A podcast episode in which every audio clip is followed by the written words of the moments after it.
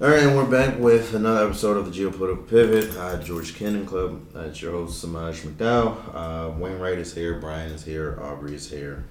Um, we have two new guests. Um, our guests, contributors to the George Kennan uh, Club, Roundtable Group, whatever you want to call it. Um, and as per culture here at the Pivot, uh, they will introduce themselves and they will give you a little background about who they are, and from there we'll um, go right into, as they say, right into the thick of it. You know, that's that's what the that's what the kids say nowadays, Wainwright. That's what they say. That's what they say. That's what I'm told. Oh, that's what you're told. Oh, okay. Probably soon they'll make something else up. You know they will. This damn generation. Uh, but um, who wants to go first, Jim? or- Oh, all right. There we go. I'll let, I'll let seniority preside. Yeah. Yeah. Oh, just I'm a little bit older, huh? That's all fair. Uh, hi everyone. Uh, James, Jimmy, Jim Capella, whatever you prefer, depends on your level of casualty. Um, I am a Army infantry veteran. Uh, spent a few years doing um, op- operational force uh, activities in Germany. Uh, did a lot of like counterinsurgency style training. Now I'm uh, getting my master's degree in heavy research in counterinsurgency and peacekeeping missions. Also now getting into food security. Um, I primarily focus on East Africa, but I do have a lot of background in the Sahel region and in West Africa and a tiny bit in the Middle East, but I don't claim to be an expert in that area. All right. Hey everyone, my name is John Mueller. Uh, attended Fordham University for undergrad, specialized in um, Middle East and North Africa, international affairs. Uh, also minored in Arabic. Um, learned a pretty good amount about Islam as well. I've read the Quran a few times. Um, I'm now pursuing a master's in statecraft and international affairs. Again, spoke you know focusing on uh, Middle East, North Africa, the Arab slash Islamic world, if you will. Uh, predominantly specialize more so in insurgency doctrine and uh, counterinsurgency. Well, it's good to have you both. And as you, as you guys can probably tell, we will be focusing heavily on Africa, Sub-Saharan Africa, and North Africa throughout this podcast. But before we even get into that topic, Aubrey has some information on Pakistan. He's been following the, the country pretty closely over the past couple weeks. So, Aubrey, if you just want to give us a Wikipedia summary of what's going on, and then we can kind of go from there. Hi, Aubrey. Hi everyone. so Khan the man, he's been on uh, Oh, he's been he's been on, he's been on, he's been in my uh, my my screen lately. What's he been doing on the screen? Oh, he's been saying a lot of clown stuff. Like what? Clarify. Oh, he's been uh, accusing the U.S. Uh, in a foreign conspiracy of trying to overthrow his government, and recently, in fact, just today, the Supreme Court overturned uh, the no confidence vote that happened in Parliament, Pakistani Parliament, and so that has finally gone through. There's nothing that he can do about it. A lot of analysts are saying that the military also doesn't support him. Uh, it's just a very interesting episode for Mr. Khan and for a country that has seen nothing but military coups over the past 30 years to finally have some institutions with backbone and say, bye, Khan. So Khan is the president of Pakistan, correct? Correct. And he has been having problems controlling the legislature, the judiciary, even the military. Um, how about the intelligence of Pakistan? Does he have any pull over them? Uh, apparently not, because he didn't uh, appoint uh, the new chief that was supposed to be that was supposed to go into ISI, and so that's partly why some of these protests occurred uh, over the past couple of weeks, uh, because that ISI chief had some sort of political influence over the parliament. Uh, but yeah, that, that's just something I want to start off with. That's your nice little Wikidata article there. So John, just going off what Aubrey you know said about Pakistan, what, what's your take on this this whole instability that's going on in that country right now? Uh, it's not necessarily shocking to me. Um, Pakistan has a pretty rich history in um, kind of corrupt regimes and uh, personnel within those regimes. Um, I mean, even if you date back to, say, uh, you know, the rise of the Taliban, the emergence of the Taliban in the early '90s in Afghanistan, uh, the entire, you know, the president of Pakistan at the time denied in 1995 that they were supporting the Taliban, yet high-ranking officials within the ISI that were of Pashtun ethnicity were directly supporting the Taliban. So it's a little bit of a he said, you know, he said, she said game over there in Pakistan. And, and the Um, ISI is, is Pakistan's premier intelligence agency, correct? correct. Okay. Yes. Okay. So everyone in Pakistan, uh, I'd say they all have their days. They all have their affiliations. Um, some people feel a little stronger about their support towards groups than others. Yeah, I've heard it said that you know Pakistan isn't so much as a country as like a place where everyone can hate India equally. Is, is that is that a good way to kind of describe Pakistan? Not so much as a consolidated country, but more of kind of a confederation of a bunch of different interests. Uh, you can make the argument. Um, I mean, for example, Pakistan has the tribally confederated zone along Afghanistan's border, which is full of madrasas and hotbeds that just, you know, every year produce thousands of Salafi jihadists that go on to True. create terror in Afghanistan, uh, Saudi Arabia, Yemen, all the Sahel, you know, all over the world. So you can certainly make that observation. So my my question is, oh Jim, do you have anything to input there? I just wanted to throw in that um, it really is a constitutional crisis um, in Pakistan, which is something that needs to be observed. Uh, pulling out my history card, uh, I believe I think it was Charles the First or Second of England was the first constitutional crisis in uh, normal like Republican history.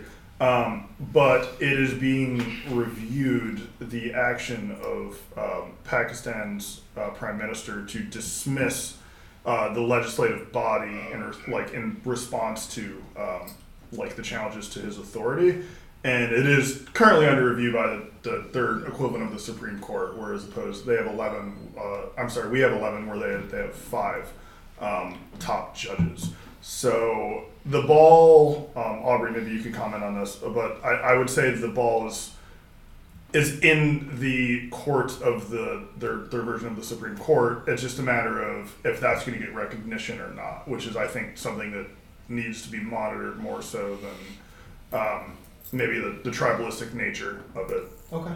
Then I agree with I agree with Jimmy there. I think that's a good step for, for Pakistan, especially with just how much volatility the country has uh, in terms of its history and all these, like I said, military coups over the past thirty years.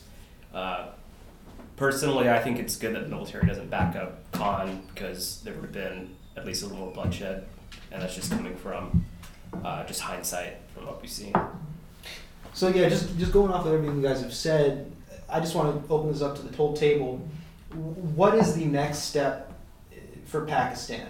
You know, will Khan be deposed, or will he try and stay in power? And then what will be the ramifications of that? This is like an open question. Like, what do you guys think the I- next step is? What do you got, Brian? Gonna go. I feel like for con- I'll admit, I'm not the biggest. In fact, I'm not even a Pakistani expert at all. My only guess from the few things I know about Pakistan is it sounds like Khan is trying to hold on to power, or at least just take power for himself. Because I'm pretty sure like Pakistan's had a few dictators in its past, but That's based an understatement. Quite a lot. Well, that explains it. It sounds like Khan wants to hold on to power to beca- possibly become the next dictator of Pakistan. But it's if the military doesn't, I think Khan would need the military to hold himself in power. And if the military doesn't support him, then probably they will do a coup of some kind against him if he continues his the path he's on right now. That's my guess. What about you, Samaj? What do you think of all this? Um,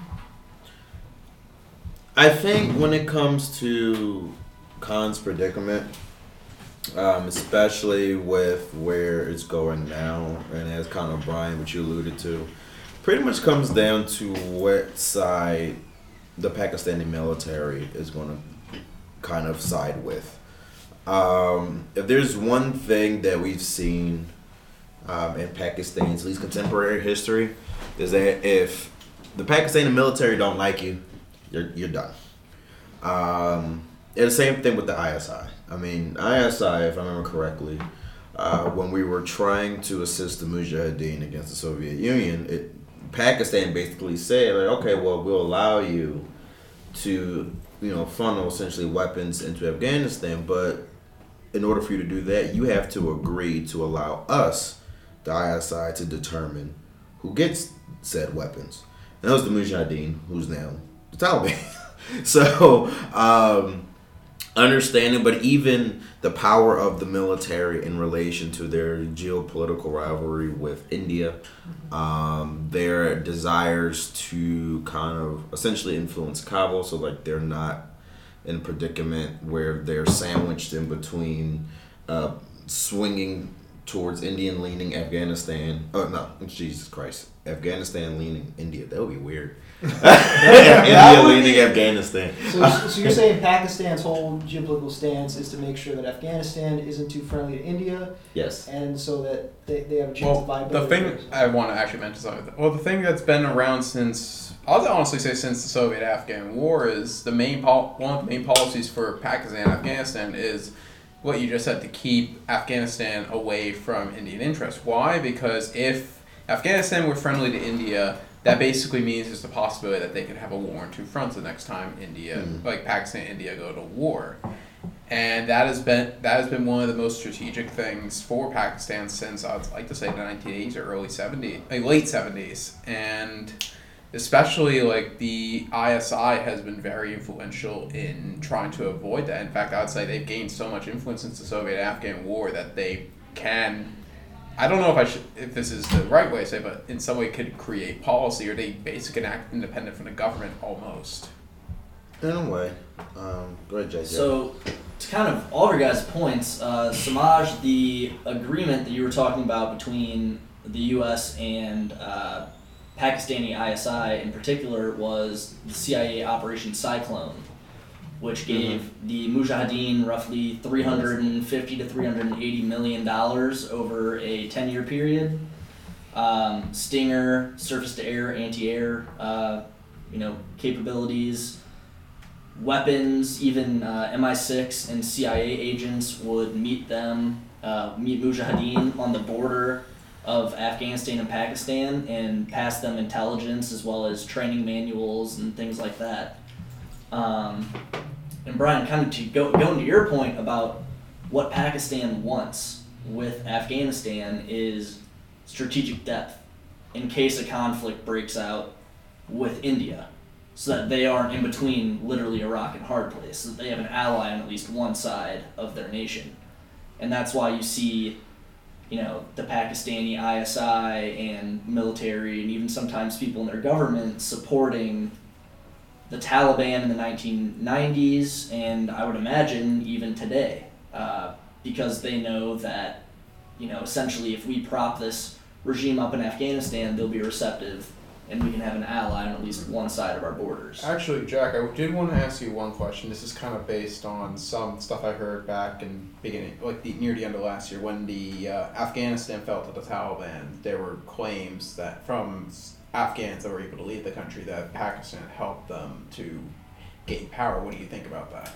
I have no doubt about it. Um, more than likely true. Uh, even when they rose to power the first time, Pakistan and Saudi Arabia were known to pay off certain commanders, former Mujahideen commanders, that controlled certain provinces and important cities, so that they would surrender, so that the Taliban could just easily come in. Uh, classic subversion tactics, essentially.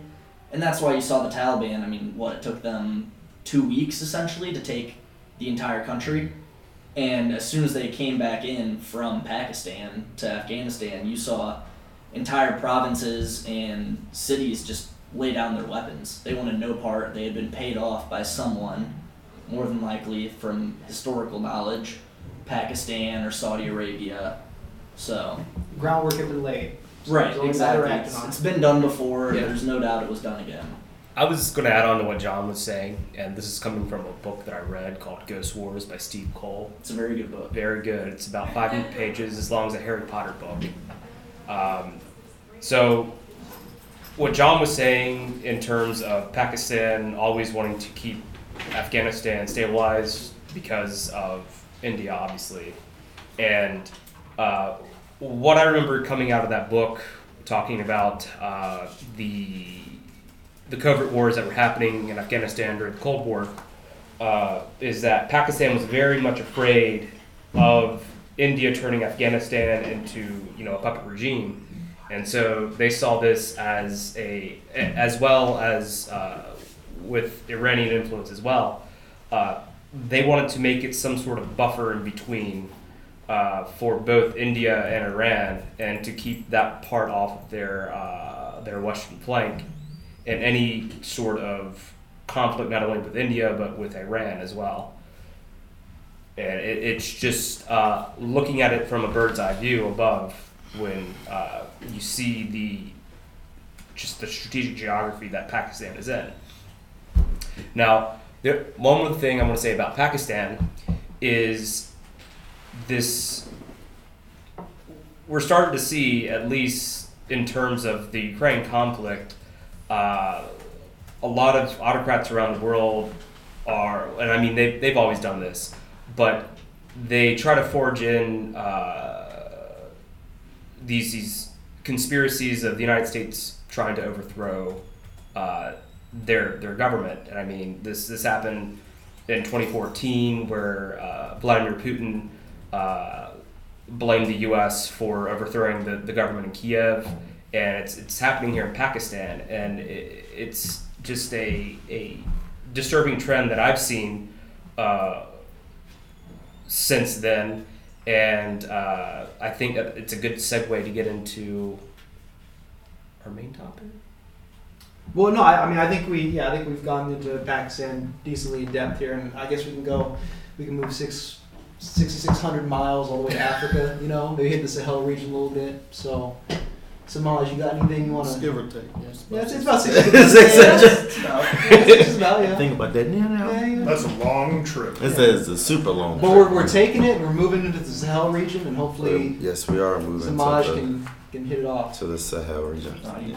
Um, so I think it's it's important that especially we talk about the Sahel region for a few reasons, but uh, two of those reasons uh, is definitely climate and geography, how um, the imbalances of different environmental terrains and um, just weather patterns in the Sahel are having global impacts, um, especially when it comes to the production of much more violent hurricanes across the Atlantic uh, towards the United States.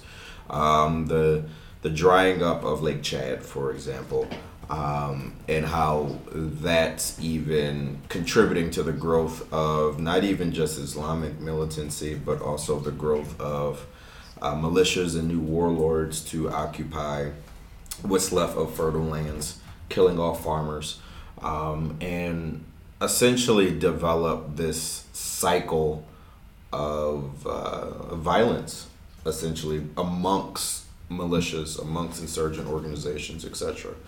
Um, just to give people clarity, uh, the Sahel region is essentially, if you ever look at the map of Africa, it's a, it's from Mauritania on the coast of West Africa all the way over to the Red Sea, essentially. It's. Sahara adjacent. It's to the south of the Sahara Desert. Yes. Directly south. Um, to put it into a much more um, closer perspective as far as distance in the United States, think of an area from New York City to Vancouver.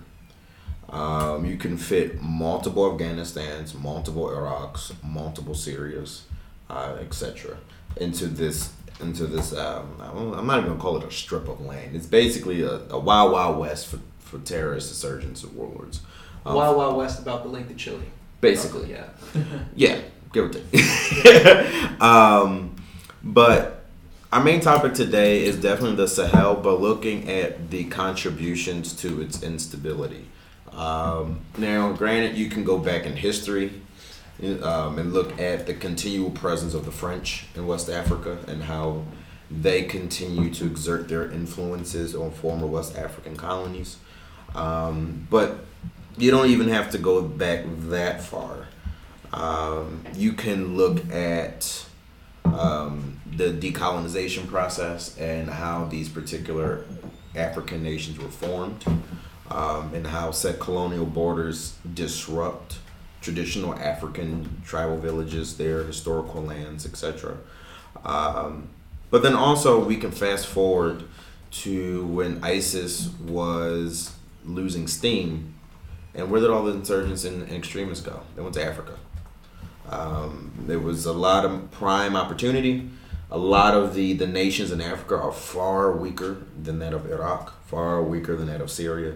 Um, and more importantly, they're not as supported by external foreign powers as, for example, Syria is by Russia or Iraq is by Russia for certain, or Iraq is by Iran um, in certain certain areas. Story of the Wagner Group in Africa, but that's for a completely different reason, and they are purely barbaric in Africa. Um, but to start off with discussions, it's pretty much um, a round table for anybody. Um, what would you what What's the main or a main source contributor to the growth of Islamic um, insurgencies or the growth of violence um, in the Sahel? Is it geographic based, climate change based? Is it politically based, all of above, etc.? Pretty much an open discussion at this point. Go ahead. Um, well, I mean, it's it's all of them. Um, I mean, from Mauritania all the way to Eritrea, um, the the Sahel is a, as you alluded, Samaj, very very astutely, it is a wild west. Um, you have a geographic region that is dry, um, that is isolated from a great deal of the political centers from the country that it geographically and, and, and like it entails. Nigeria, for example, um, most of its economic base is in the south. Nigeria is arguably the most powerful country in all of Africa, and they are having a hard time controlling their own piece of the Sahel region. Mali, um, culturally significant throughout all of Africa, struggling with um, and having to bring in the French time and time again in order to to counter uh, insurgent actions in that area.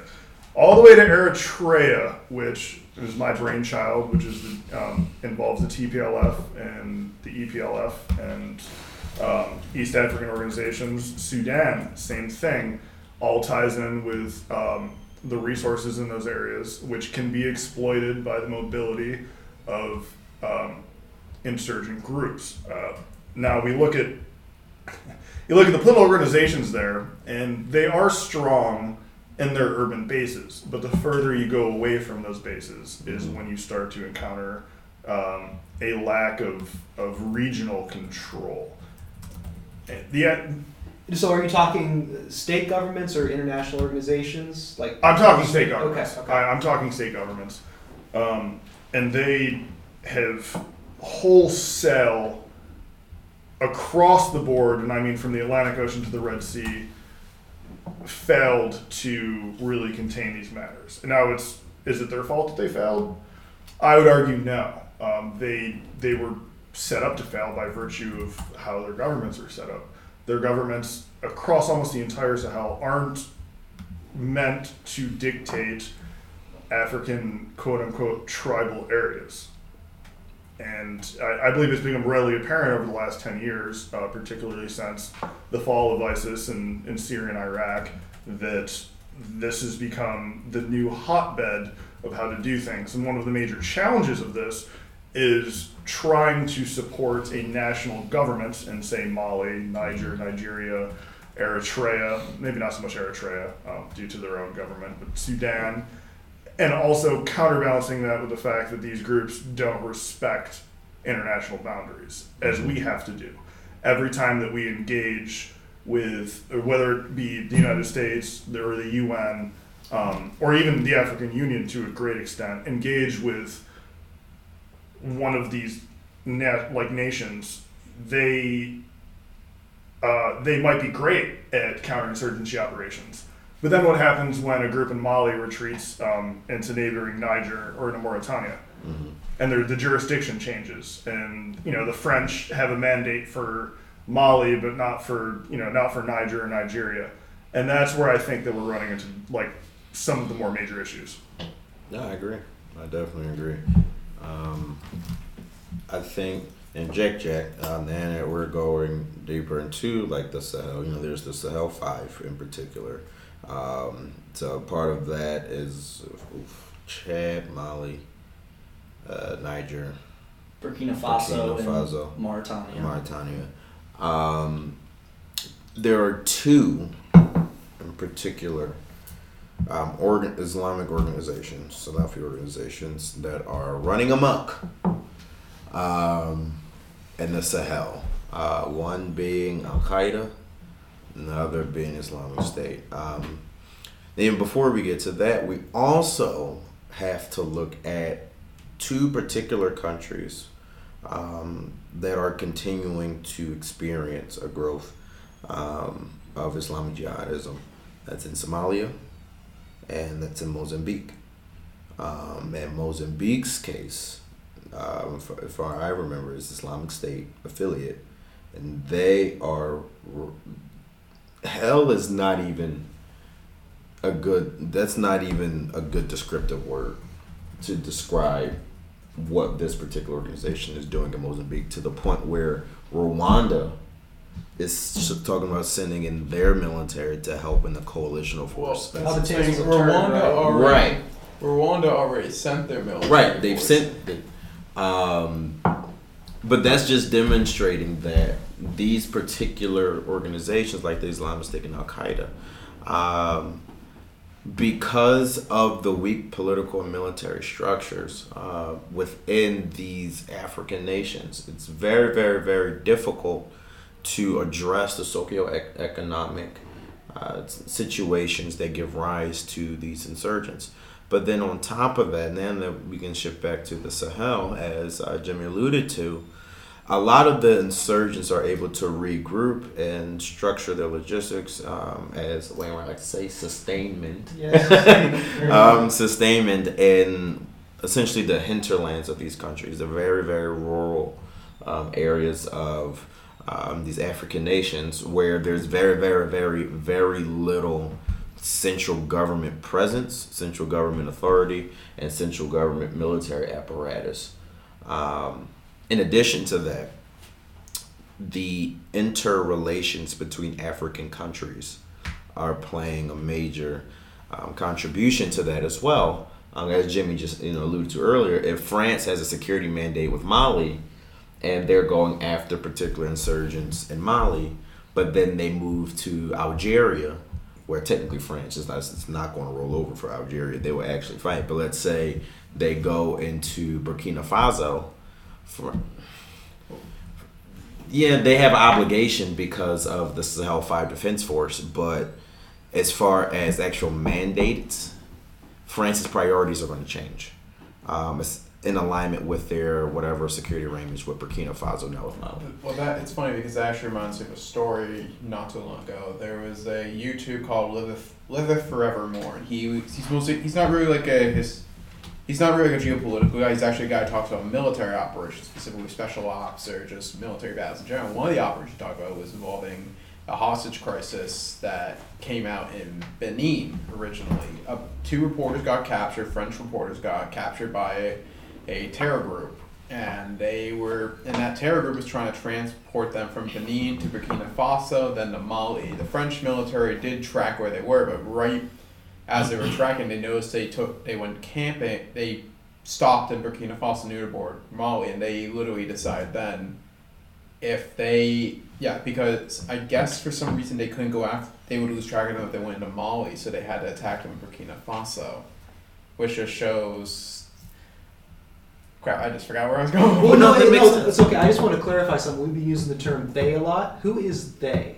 Who are the groups involved? What are, what's their composition, Well, that's- disposition? well, That's what we're about to it's- go into. yeah. Not, if Jack if Jack Jack wants to hit it off, Yes. I'd like to learn more. So I can jump into this, Please do. uh, I suppose. So you know, your two main groups essentially. There's really three, but one of them's kind of less active than the other two. So you have the AQIM, which is Al Qaeda and the Islamic Maghreb, Mm-hmm.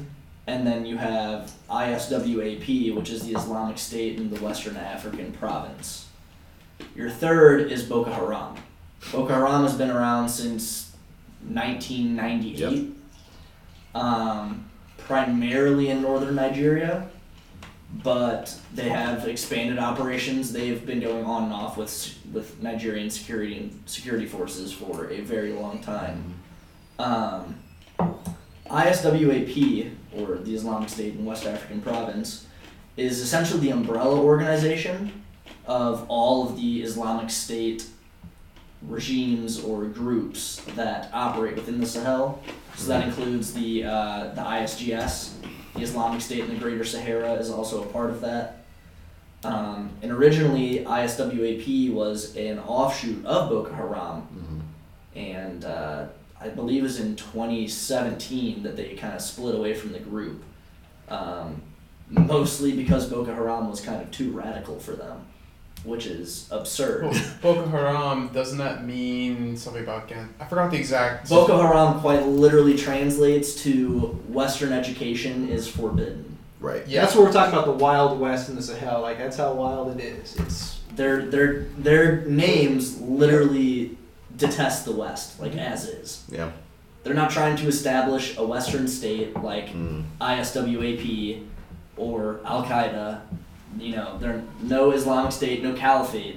Boko Haram is quite literally trying to rid the Sahel and all of North Africa, really, of Western education, Western colonization, anything that is Western related, any influence, be gone.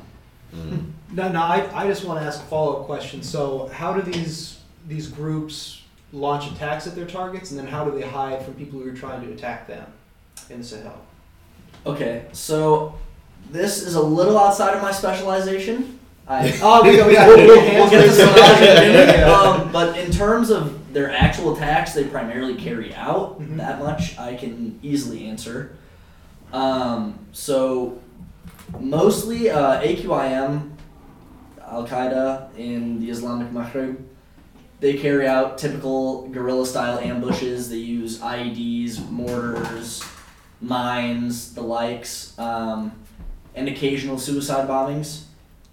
And essentially, how they get their money for operations is kidnappings and extortion. Mhm. Um, whereas you have Boko Haram, who in the beginning started out as, you know, from 1998 until probably 2010, started out as a guerrilla fighting force. And at one point, I mean, their numbers were estimated by a high ranking defector to be up over 40,000. Uh, roughly 10,000 fighters, and then their families typically travel with them, as well as the captives they take from attacks.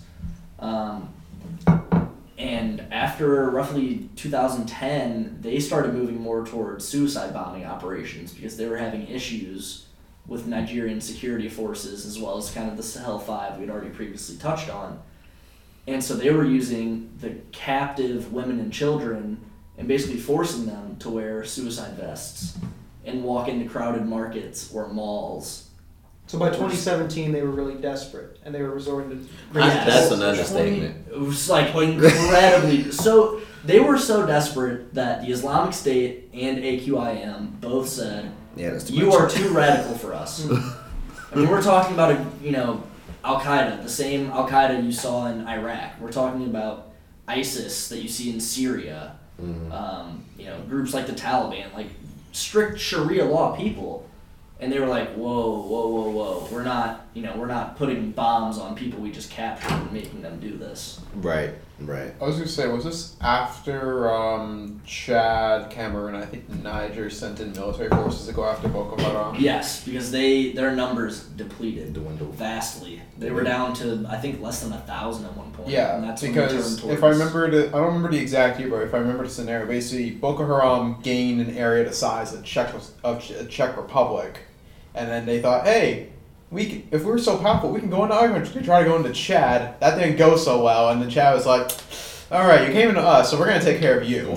Yep. So Aubrey, just before we transition to Samaj, what, you were raising your hand, you had something. Yeah, I was going to add, John. So uh, on top of like any type of Western symbols that they target, uh, or any type of symbol of colonialism that they target, is there uh, are there any connections to uh, religious minorities that they also target?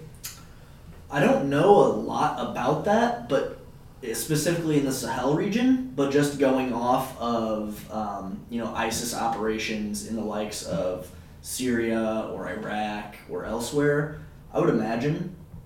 Um, so I mean, in Syria, you had Alawite uh, Muslims targeted. Um, you know, basically your, your minority Islamic groups were targeted, and I mean, essentially almost made extinct within Syria. Um, you saw the same thing in Iraq in the early 2000s. So I, I don't know for sure. I can't say for certain, but I would imagine that that is probably happening.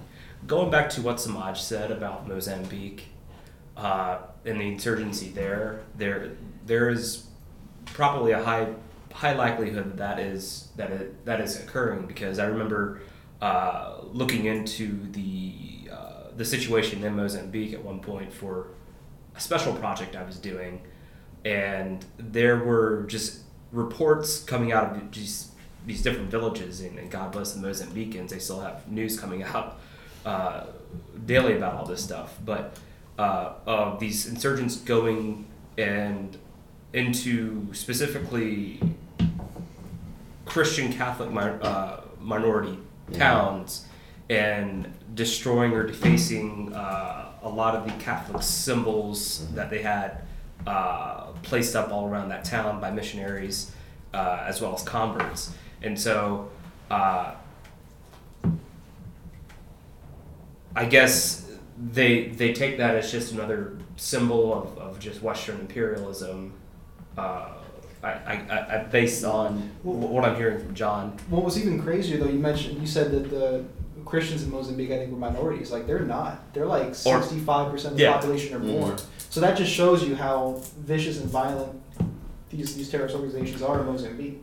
But even if you look at the case point with Nigeria, it's the reason why Boko Haram does not go south. Um, and simply because southern Nigeria um, is incre- it's dominated by Catholicism. And Anglicans. Um, Yeah, and yeah, um, and that's where a lot of the energy resources are. And even in those areas of the of the natural gas and the oil, you still have warlords. You still have militias, still in Biafra, um, and Boko Haram. They're as barbaric as they are. They're not stupid. Um, now, granted, the area, you know, history is my thing, Wayne. Right. Um, the area that Boko Haram is in historically speaking, do you know where the second largest concentration of slaves were behind the United States? You're about to tell us. I am, but I want you to guess. I mean, like the biggest slave market ever was the Ottoman Empire. as far as the actual usage of a slave. Oh, class, okay, please. It was the Sokoto Caliphate in northern Nigeria where Boko Haram is. Um, the Sokoto Caliphate owned, well, yeah, owned um, anywhere between one to two point five million slaves, um, primarily from conquest. Um, they literally established. Um, I'm gonna call it a, you know, I guess a caliphate, but they had a very bureaucratic structure with emirs and um, a slave class, um, so on and so forth. Um, Sokoto Caliphate, if you look at the areas of its geographic, what they possessed, it's literally the areas of the Sahel that we see a lot of this insurgencies occurring um, across Nigeria into, for example, in the direction of Burkina Faso, um, up into that area. Um, but nonetheless, when we're talking about um, Al Qaeda and Islamic State, um, I know Jimmy, you had something that you wanted to say, or you want me to go? No, I mean uh, you can go ahead. No, go ahead. I, I had a quick, I had a quicker point. Oh, yeah, go Um, ahead. Just the sort of the military layout of the area, Mhm. and I believe the word sustainment was brought out, which brings me tremors back from my military career. as short as it was. Um, the the Lake Chad Basin is really the strategically geographic center of Boko Haram. Um, it encompasses Niger, Chad, Cameroon, northeast Nigeria, and there are several, as we would refer to, like national or state parks designated um, um, areas in the region that are wild. There is they're still wild. They're, these are not developed regions by Western standards or even by African standards. Mhm. And this gives Boko Haram and has given Boko Haram quite a bit of um, quite a bit of leeway in how they approach obtaining like logistical support or Mhm. access to, to the black market um, for weapons uh, because they like Chad again is such a desolate region, not necessarily in population density, which it also is, but in the in the sense that they're able to hop around the border to several different countries relatively unopposed with a simple bribe or sneaking past at night. Night operations and logistics are are huge if you can pull them off, and they're they're able to resupply and more importantly relocate when they become suspicious. Mhm. I got I got a question here. How roughly how many fighters are in each of these three groups? Boko Haram, Al Qaeda. You know, like, how, how many? What's their and then what do they use in the fight? I mean, Right. Jack So- Jack has talked about you know mines, suicide Right, vests. right. So they're, from what I've seen, their numbers dwindle and they're only based off of estimates. And the reason why they're only really based off of estimates is because a lot of these groups they'll merge one day, they break apart the next day. Um, they'll do peace treaties, but then they'll go to war with each other. Um, there was one point in time where um, there was Islamic State in West Sahara. They had anywhere between fifteen to twenty thousand. Um, you had the Al Qaeda, the Al Qaeda, um, their affiliates said anywhere up to twenty thousand. But then, as Jack Jack brought up, you know, Boko Haram had anywhere up to forty thousand. But then, come twenty seventeen, they had less than a thousand. It's a lot of weekend warriors there. Right, essentially. But there's a reason, and this is where my part comes into play. Um, so now we're going to talk a little bit about the operations, how both Al Qaeda operates and how the Islamic State operates, um, but also some statistical facts that need to be known about Africa looking forward and where a lot of these jihadis come from. Because bulk of them, one, they don't truly believe in the Islamic jihadist ideology, um, and I'll explain that later. Um, so, the Islamic State they heavily depend on the usage of motorbikes and preemptive communication sabotage uh, prior to targeting military targets in their facilities. Although they're limited in their actual firepower, um, the utilizing motorbikes allows for the Islamic State to demonstrate swift adaptability towards shock and awe tactics. Um, on the other hand, Al Qaeda, they're much more methodical and long term as well as covert in their operations. Um, it's Al Qaeda that becomes integrated into the local communities um, to further understand and exploit the local grievances. So in order, so Al Qaeda, they they do a long term strategy in where they try to understand tribal disputes between different tribes that are in a particular country, and then they exploit it. So how do they exploit it? They can say, "Wait, well, you know, we're kind of experienced fighters. We can provide you security. Uh, we can provide you. We can provide you phones. We can provide you extra foods. We can help create these infrastructures like daycares in your tribe and your tribal village. All you have to do is get your elder to essentially marry our commander, and then we'll implement Sharia law. But we'll keep your your uh, your tribal elder in place." Um, you just turn the other cheek when we come in with our logistic with our operations. Go ahead, Jamie. It's um, I might get flamed for this online, but it's fine because I'm, I'm relatively I'm relatively assured that I'm correct in this. But that is a direct reflection of the British system in Africa from the earlier colonial days in West Africa, South Africa, East Africa, where the British would come in, they would find, as it were, the best boxing contender in the region. They could uphold their values dada. provide their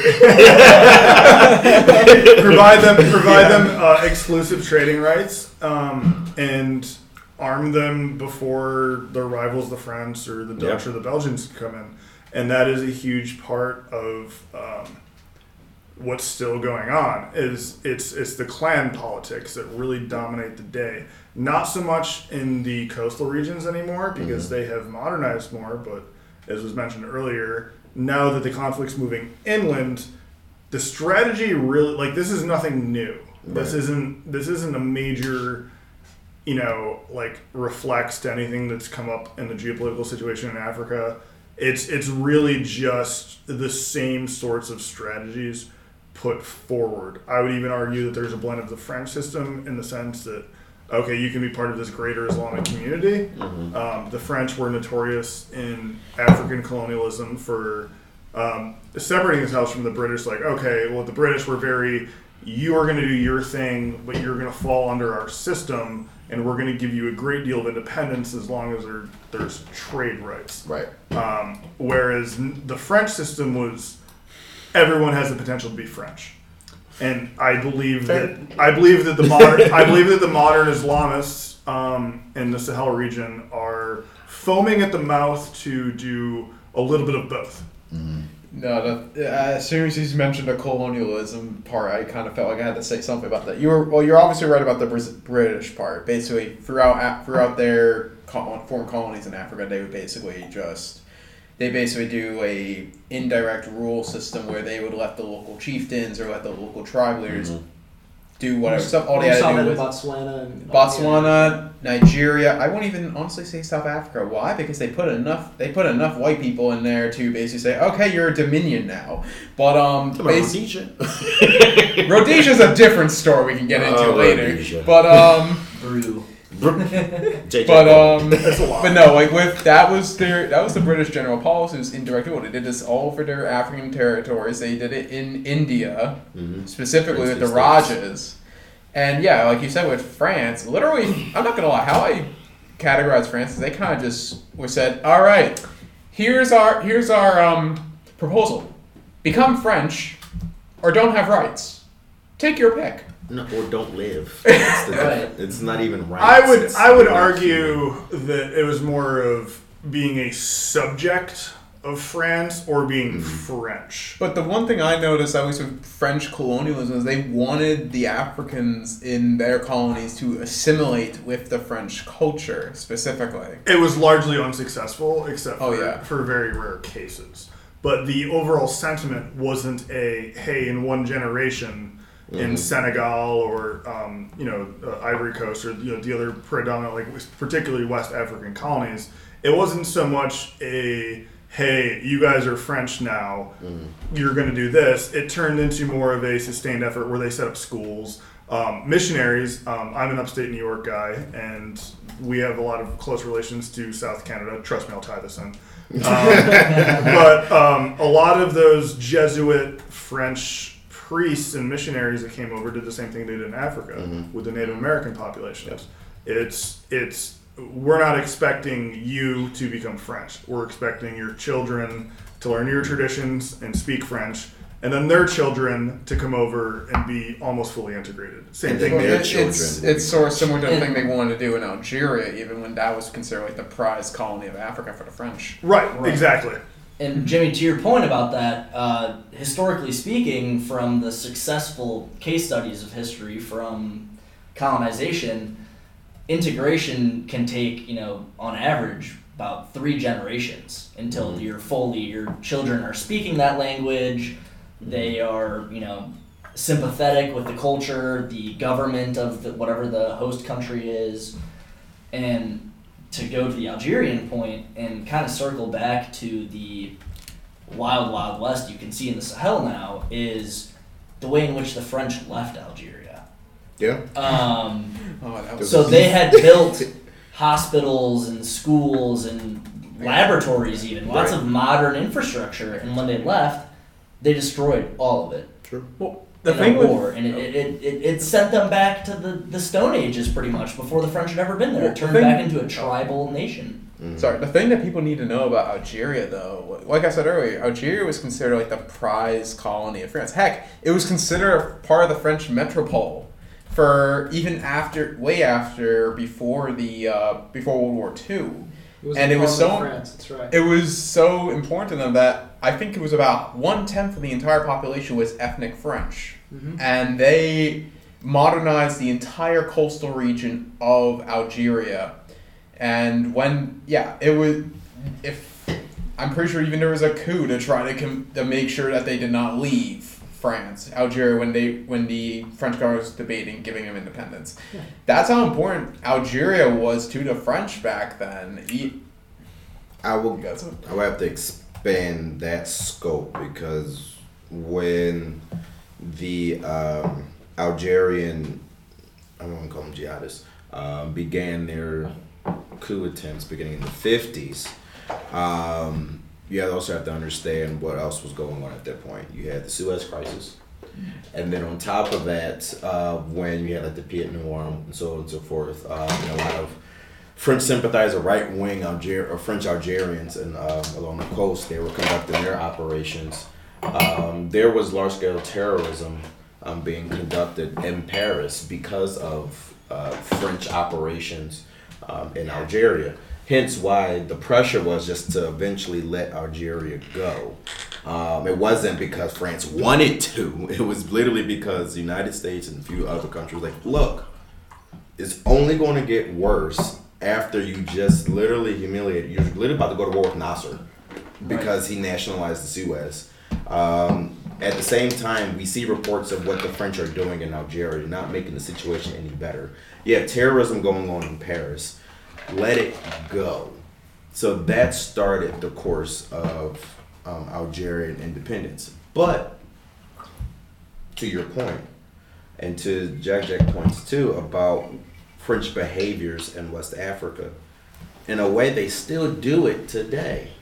Um, France, when it comes to counterinsurgency or any type of military operations in West Africa, they want to do they want to do it unilaterally. They still look at West Africa as essentially theirs. Um, This is a good segue point into Well, right. next topic. Something I want to mention with that is the fun thing with well, exactly what you said. The French consider West Africa still theirs. They still hold a lot of influence, and they've been very influential in the region since since their independence. And one thing I want to point out is if you look at the histories of many of the former French colonies in West Africa, all of them gained independence within the span of a week. well, yeah, That doesn't happen normally for No. any country. it doesn't. Well, p- well, part of the reason the French were so happy to pull out politically is they still had economic domination over that whole zone. right. And, and I'm not sure how much uh, research anyone's kind of done into this, but France still exercises economic control over West Africa to this day, specifically the country we've been talking about, the Sahel, through the CFA franc. And I'm not exactly sure exactly what it stands for, but it is it is a currency that is used by by 15 African nations hmm and it is the coins and the currency both are printed um, through France's state bank, and Mhm. France at all times holds on to 50% of all that currency. hmm So France has control over the the monetary policy of 15 West African nations and Mhm. Central African nations. So that's how it's able to kind of justify its presence through uh, military and diplomatic means in West Africa, through that economic hold. But Samaj, do you have any anything else you want to kind of expand on that? Yeah, no, I mean, I mean, for example, when Macron, I mean, for, when Macron became president, one of the first things that he did was he demanded reparations from Haiti. Um, I'm like, excuse me, we, um, but I actually I wrote a piece on this um, on terrorism in the Sahel to the Geopolitical Monitor last year, last July, talking about all of this. Um, and it's just it's demonstrating that French unilateralism in West Africa, especially in the Sahel, is not going to resolve the situations of Islamic jihadism um, in the region, and quite quite frankly, in some aspects, it's only going to further fuel this Islamic jihadi slash warlord militia cycle of violence in the Sahel. Um, it, dropping precision guided munitions and doing uh, tactical raids is not going to stop um, these Islamic organizations, um, especially across five massive African nations. Um, the best way to do it is literally, it's a long process, I get it. It's literally nation building. Um, but by the initiative being taken by said African nations and them being supported by the United States, France, etc. Well, and, and the key to this is any successful nation is you need a stable currency. That's that's the long and short of it. And one of the problems with the CFA franc that I didn't talk about is that France has pegged it to the euro. Yeah. Which which keeps the franc stable, but it also hampers the ability of these different African governments to lend out this franc to new businesses. They, if they do loan it out, they have to loan out money at, at much higher interest and with a lot more strings attached, which limits investment opportunities, limits entrepreneurship, limits employment, which in turn spurs these uh, recruitment from young men this is one of the organizations. things. I forgot which French politician said this, but he said that the for this fact is one of the reasons why France is still considered a great power or even just a power in general. And without this, they would be nothing more than a third tier country because of that factor only. Yeah, that was that was uh, the foreign minister uh, Juppé, I think his name was. Anyway, go ahead. I have a fundamental issue with not so much your solution, Wainwright, but just the the idea of an African nation in general, and this applies to almost all of, as as it were, Black Africa. Mhm. Um, these borders were not drawn up by African peoples. These were borders that were drawn up post World War II. Um, they do not reflect in any sort of way uh, tribal, religious, cultural, mo- probably arguably most important linguistic lines in Africa. And it's the issue that still plagues. Um, to not speak out of turn, No, you're good. um, East Africa is, is again is my my research baby, as it were, and you see um, a tremendous amount of issue with this. Ethiopia controls a large Somali population. Um, Somalia is resentful of this. It is the most simplistic example that I can come up with, but it is prevalent throughout all of West Africa, Central Africa, and East Africa, um, and to some extent South Africa. You you have these you have this idea that I believe is inherent, not you particularly, Wainwright, but just in general. Like we have this idea that oh, we need to strengthen this country, we need to strengthen this country, we need to strengthen this country. Well, the idea of having these nations is rooted in, excuse my language, white dog shit it's not it's not a place where you're going to build a foundation of statehood upon. Uh, they don't have a, a sense of nationality. It doesn't exist. There is not an identity um, in many of these places outside of the large urban enters, urban centers. Excuse me, the academic centers. That we are a Nigerian people. We are a Ghanan people. Um, that one might be a little bit more true than others. We are not an Ethiopian people that doesn't exist. They still relate to um, their their clan, their tribe, and there's nothing wrong with that, so long as we acknowledge it. Um, is the redrawing of borders necessary? It would be as much pain as it would be as a solution, in my opinion. in the way a lot of African policymakers are thinking how to get around this is not treat what you've been talking about as a national problem, but as a regional problem. So I'll, I'll take it back to West Africa. The Economic Community of, of West Africa, ECOWAS, they propose that uh, all existing national currencies, including the eight of those 15 ECOWAS countries that use the franc, the CFA franc, they replace their national currencies with something called the ECO, or the ECHO, however you want to pronounce it. And they've extended, they want to try and adopt this new currency by 2027. But the problem is, none of the West African countries have met um, the three necessary criteria to adopt this currency. And so it's a way to look, get around that problem of like state sovereignty, even though you know there's there's no real cohesion there. It's like the But East African Federation, I'm sorry. like the East African um, Economic Community, um, essentially doing the same thing. Yes, I don't know. I don't know exactly the background behind that. If you guys want to talk about it, that's that's great. I just, I just I'm just saying there's there's a lot of proposals going on how to to stabilize West Africa, but none of them have really worked so far. So we haven't found that great solution yet. A lot of it really does come back to what is Africa good for? I mean, in the global sense. Um, I mean, in a, in a mo- in the modern day, the the policymaker and even I mean, as far as from Russia all the way to the western uh, the Western world, whether it be Europe or the United States, looks at Africa the same way we look at South America in a lot of senses, is in an economic opportunity. Mhm. Um, petrol, Nigeria, huge. Gold, um, certain countries in Africa. Cobalt, Cobalt, and cobalt tungsten, from uh, nickel, you name Congo. it. Yeah. Rare And- earth elements. Exactly. Right. And that is still how um, the government, maybe through national corporations, maybe through direct taxation, if the academic, that economic sy- system happens to be a little bit luckier than others, is how they earn their buck. Um, that's how they prosper. Um, one of the huge issues, and this does go back to, and I hate to be the guy that always has to bring it back to colonialism, but in Africa, it is wholly relevant in modern times to do this, is looking at the cash crop ideology of, of, of France, Portugal, Belgium, and uh, the United Kingdom.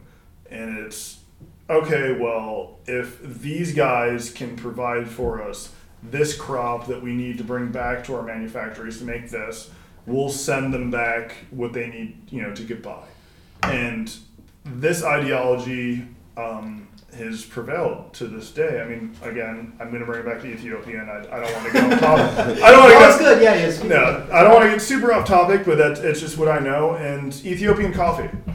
Why, if you're if you're a farmer in Ethiopia, why would you farm grain or um, one of the or like do get into husbandry when you can do coffee and you're famed for your coffee and you're gonna get a better buck out of it? And then if there happens to be some bug or some agricultural plague that comes along that you're not gonna be able to grow coffee for three years, neither your neighbors or anyone else. There is no agricultural, or I don't want to say no. That's I don't believe in blanket statements. I'm getting on my Jedi here. Um, but uh, there, there's little incentive to diversify without, um, without a tremendous amount of input. Brian, what do you got? You've been chomping at the bit to put some input. I was watching them. Yeah, I you saw out. it. Yeah, in a way, So yeah. we'll No, go no, no. Brian and then Jack No, Jack. because I want to go back to what Jimmy was talking about earlier, involving how the maps of the countries in Africa are not really made because of like, not rema- are made specifically because it separates certain groups, and it brought me, it made me think of a different reason thing. It actually brought me to think about South Africa and how they were able to hold their system of apartheid for so long. And for those who don't know, apartheid was the system for uh, when for basically whites ruling the entire country for God knows how many years. And um, in South Africa, what they used to say a lot, the at least the politicians in South Africa during apartheid would say is the whites held the majority, which would sound like a the word the stupidest statement we've ever heard. But the reason for that was because they didn't base that system off of oh white, black, Indian, whatever. They based it off the tribes of Africa. You can look at the Xhosa people. You can look at the uh, the Zulu people and You're all taking the it all the way to South Africa. Yes, All I have But to say So it. Jimmy took us to Ethiopia. Now I you're can take this south. back to North Africa. Yeah, I go think for the it. same thing It's the applies. same I need to say applies. my one point at right, least. all right, and then But um, no, Same my point yes. is what South Africa used to do back then is they used to separate all the tribes in South Africa, and they would u- they would use their hatreds against each other to force them to fight against each other, and because of that, it would separate them, and they would never. And because of that, yeah, the white population South Africa time had about twenty percent of the population. If you separate all these tribes together, they got maybe about to ten percent, maybe fifteen at most at times. And because of that, they were able to hold on to power so easily. That's the same thing you can look at when it comes to European colonization, all the other parts of Africa during that time. And if you want to go into West Africa again, Yes. So uh, North Africa, as it stands, um, the inter, you know, the international boundaries of each state of each state was drawn every 10 tribes, every 10 ethnic groups. The state boundaries were drawn by France, by Belgium, by Germany.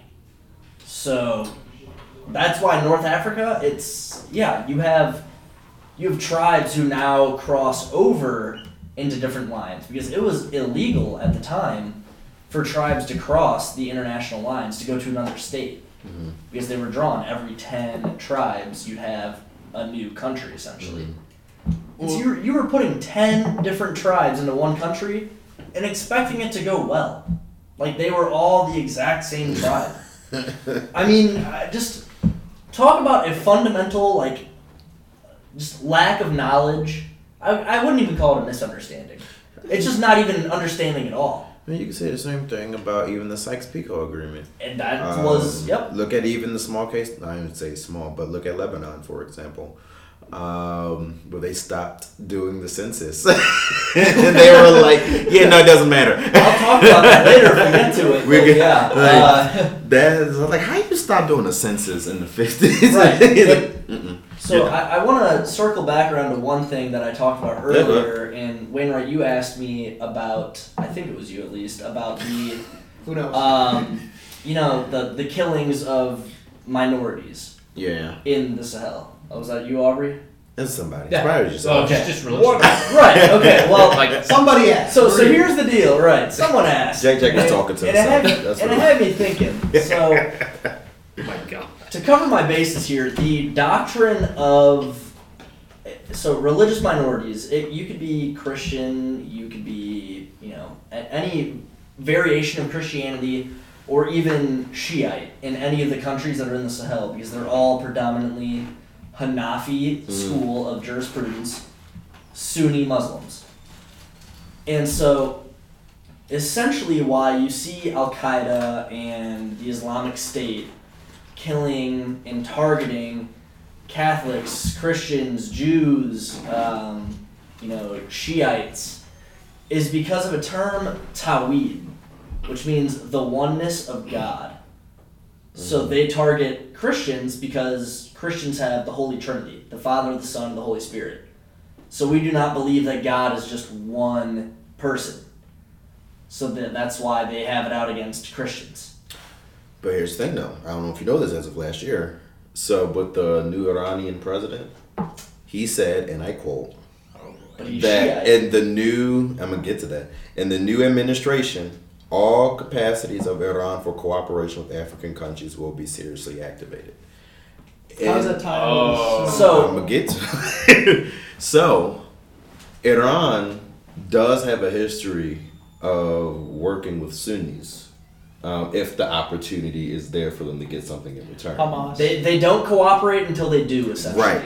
In Nigeria, there is a minority Shiite community Correct. that actually does that actually did support the ideology of the Islamic Revolution um, in, in Iran, um, where structure, export, and revolution, everything. There is a small Shiite minority group that actually does look up to Iran. Um, Iran, as alluded to a few moments ago, Iran also does have working relationships with Sunni organizations, um, where Hamas. the Hamas. um, in some cases, there were notions that they will cooperate with. I think it was Al Qaeda um, Yep. in Afghanistan, um, and that should be taken seriously, especially under this new, very I won't say right wing, but very conservative um, Iranian president who is very close knit with the Ayatollah. Um, go go ahead, Aubrey. I, I just wanted to add on to that, just of, of Iran's growing influence in Africa, and um, ah, I've I've tracked uh, a lot of just the weapons smuggling that comes from Iran through the Horn Mm-hmm. and ends up on the Horn of Somalia, and these weapon smugglers will essentially prol- proliferate all these Mm-hmm. Iranian Iranian weapons, whether they're from the Iran-Iraq War, all throughout Africa, Mm-hmm. and uh, the security forces in Africa are really just so they're they're they're very weak, and they're not. Uh, they really can't do anything about Iranian weapons just ending up in the hands of all these insurgents, Mm-hmm. and uh, and they, they don't even need weapon sales. They can just do it freely. Well, the thing with Iran, interesting enough, and this is how this also ties with the Sahel and how a lot of these organizations get their um, their money to do their attacks is predominantly black market. Uh, and then there's two ways if you're looking two now major ways. Um, to get into the black markets in Africa. That's one Somalia, the libertarian paradise state. Um, Ouch, that hurt me. Ouch. and Libya post Gaddafi. Thanks, Obama. Yes. Um, And we, we're going to talk about Libya later. so, so, but these are two, especially once Gaddafi fell. Um, a lot of these organizations utilize Libya not just for black market to get ammunition, but also human trafficking to even get into other markets as well. Because now there's no longer this this centerpiece personalist dictator uh, who gets a Botox injection every three years because he doesn't want to get old. Um, but now we're a serious problem now with Iran. If you look at their operations in South America that we talked about in our previous um, episode with Hezbollah in the tribe the tribe border area in South America, where they make up to about five hundred million dollars a year just in black market sales. Um, imagine the amount of influence through illicit tradings um, in these rural areas of Africa um, that Iran could potentially possess. Um, now in this Wild West, again, Iran thrived in the immediate and then long term aftermath of the fall of ISIS. They thrived. They essentially created the popular mobilization forces, and then they're deeply embedded into the Iraqi uh, government. Um, they thrived in Syria, where Hezbollah was able to dispatch soldiers to protect Bashar, but then also remind Bashar that the only reason why you're actually here is because of Iran. Right. so you know you might want to act accordingly. Um, and then you have them in Lebanon, you have them in uh, the West Bank, uh, you have them at Yemen. Yemen, the Bab el Mandeb Strait. Um, now they can get into Somalia, they can get into Nigeria, they can get into the Sahel Five, they can get into That's- Mozambique. Well, that's the thing. Like the Sahel could basically be the next cash cow for just no, literally. in general. I would argue it's already It shaping up to be. How do we scam the Sahel? But, oh my God. but the other thing is that it's too unstable for Russia. Right. It's too unstable for China. So that leaves literally a country. Oh, go ahead, JJ. You can only have a, a Muslim country Literally. operate in Iran area. as an already sponsor of terror is the perfect. It's the perfect. Plus, a country that has nothing to lose. They have nothing to lose. No, Plausible no. deniability. It was like that wasn't me. It was you. No, it The wasn't. IRCG and Quds Force are experts at Experts. this kind of maneuver. I think one of the big things also to look at when you consider the Sahel in general is that you have to link it intrinsically to the um, the quote unquote tropical nation south of it, Mhm. and it has to be related to the um, the Mediterranean nations north of it. Yes. Now, I want to dispel a rumor publicly that I know that you guys probably have- have this in your brains already, but that the idea that crossing the Sahara is possible unless you're a dude with a candle and three buckets of water. Um, it's not the case. Uh, the, the Sahara, not the Sahel, but the Sahara, is very crossable, um, and it has been historically for hundreds, if not thousands of years. And those routes are what is really feeding this entire thing. Well, Berbers have been doing it for. Oh, the Berber people have done it They forever. do it forever. So no, no, actually, Senegal, Mauritania, Morocco. I, actually, I got a quick question. So I, I assume the Sahel was passable through where the Nile ran. But where are the other main kind of choke points? Tunisia down, um, all the way from Morocco down the coast. There's another route that way. Um, there's another route, uh, I believe at least two through Mali. Oh, yeah. Jack, Jack, Jack, Go for it. please. What are the choke points? Um, You're on the same point so, boat well, as me, baby. I just want to uh, dispel, I guess, what everyone's thinking. The Sahel is very different from the Sahara. right. The Sahel is grasslands. It's savannah, essentially. Yes, it is savanna. It is Like Georgia. Not Very different saying savanna. that, okay. Very different savannah. not trained. No, that was a have the knee slap. mangrove bro. trees and But why did everybody look at me like But- Shut up? the point being is it's not it's not desert. It is Right. you have grass, shrubs, Mhm. trees even, and thanks to because the climate crisis has been waging Abysmal. war on the Sahel. Oh yeah. I have statistics in front of me. I can get into Well, it. well, just it's, read, read them off, actually. That might add Okay. some context to it. so the Sahel has uh, temperatures rising one and a half times faster than global average. For every for every one degree Celsius rise in temperature, you're looking at about 7% increase in precipitation. So 3 to 5%, 3 to 5 degrees in the next 50 years, but by 2050, my apologies. So 21 to 35% precipitation. Uh, again, I think Samaj, you brought it up, like Chad uh, went from 15,000 square miles of fresh water to less than 500 in 60 years. So seven countries down to two, Chad and Cameroon. Um, the degradation of over 80% of the Sahel's farmland and their herding, Mm-hmm. you know, their grasses. Mm-hmm. And that's just caused a bunch of different conflicts. Um, Mm-hmm. you have herders moving from the northern Sahel into the south, which is typically the farming land, Mhm. and it's causing conflict. I mean, thousands of people have been killed, Yeah. Um, so it's just it's a mess. It's a hotbed for terrorism.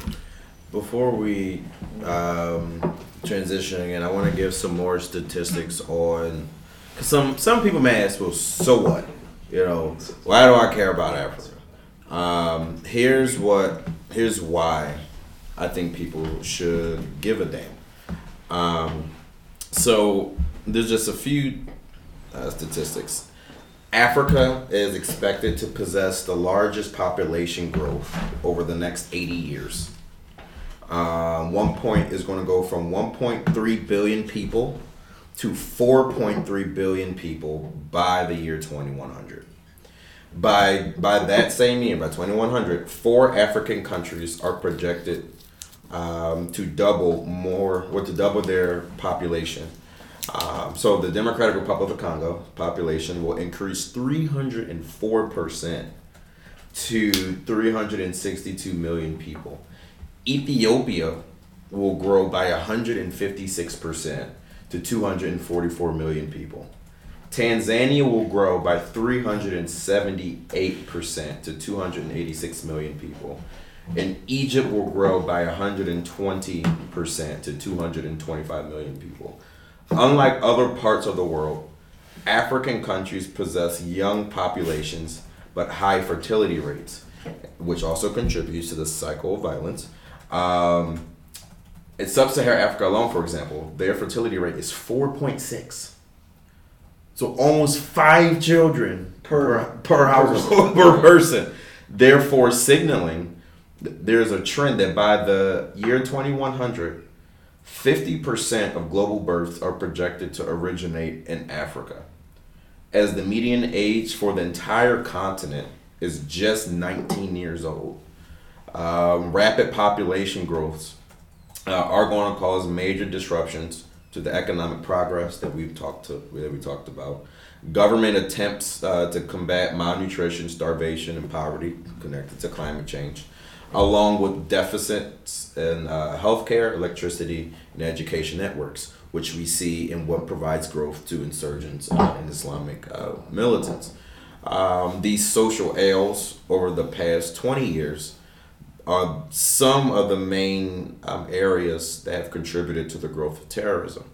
Um, but more specifically, if you look at the Muslim parts of these area of these particular countries, if you look at Nigeria, for example, there's very, very, very, very, very, very little development in northern Nigeria. Literally, to the point where that provides Boko Haram with the opportunities to not only exploit uh, household grievances, um, but also to exploit the lack of government effort um, and presence and security authority in northern northeastern uh, Nigeria. The same goes for Mali. The same goes for Chad. The same goes for Burkina Faso, who in 2019, the civilian deaths to terrorism rose 500 some 80 percent. 580 percent from terrorism linked civilian deaths. Go ahead, JJ. To your point, Samaj, um, while climate change might exacerbate conflict, the lack of economic growth or even an economy to really begin with in much of this region leads people, it, you know, it makes it easy to recruit Mm-hmm. these populations because That's what I think is the ultimate problem. Boko Haram, economic- the Islamic State, AQIM, they can go to these tribes and say, hey, you're starving, you know, your kids are going to die if you don't do something. Join us we're gonna go raid this this rich village or raid a military base, take their rations, take their weapons, take whatever money we can find, and that's it. Basically, joining these groups in certain regions of Sahel is your best chance of livelihood. Yeah. And it's sad, but it's it's the bottom line. It's it's the truth. If you want your family to survive, you to survive yourself, your best chance is to join one of these organizations. Well, I don't want to leave the podcast like just doom and gloom. You know, I mean, That's all the world is, Wayne. Yeah, well, not necessarily. I mean, even Africa has its bright spots, and I wanted to talk about. Hopefully, you guys can help me talk about. no, I can't.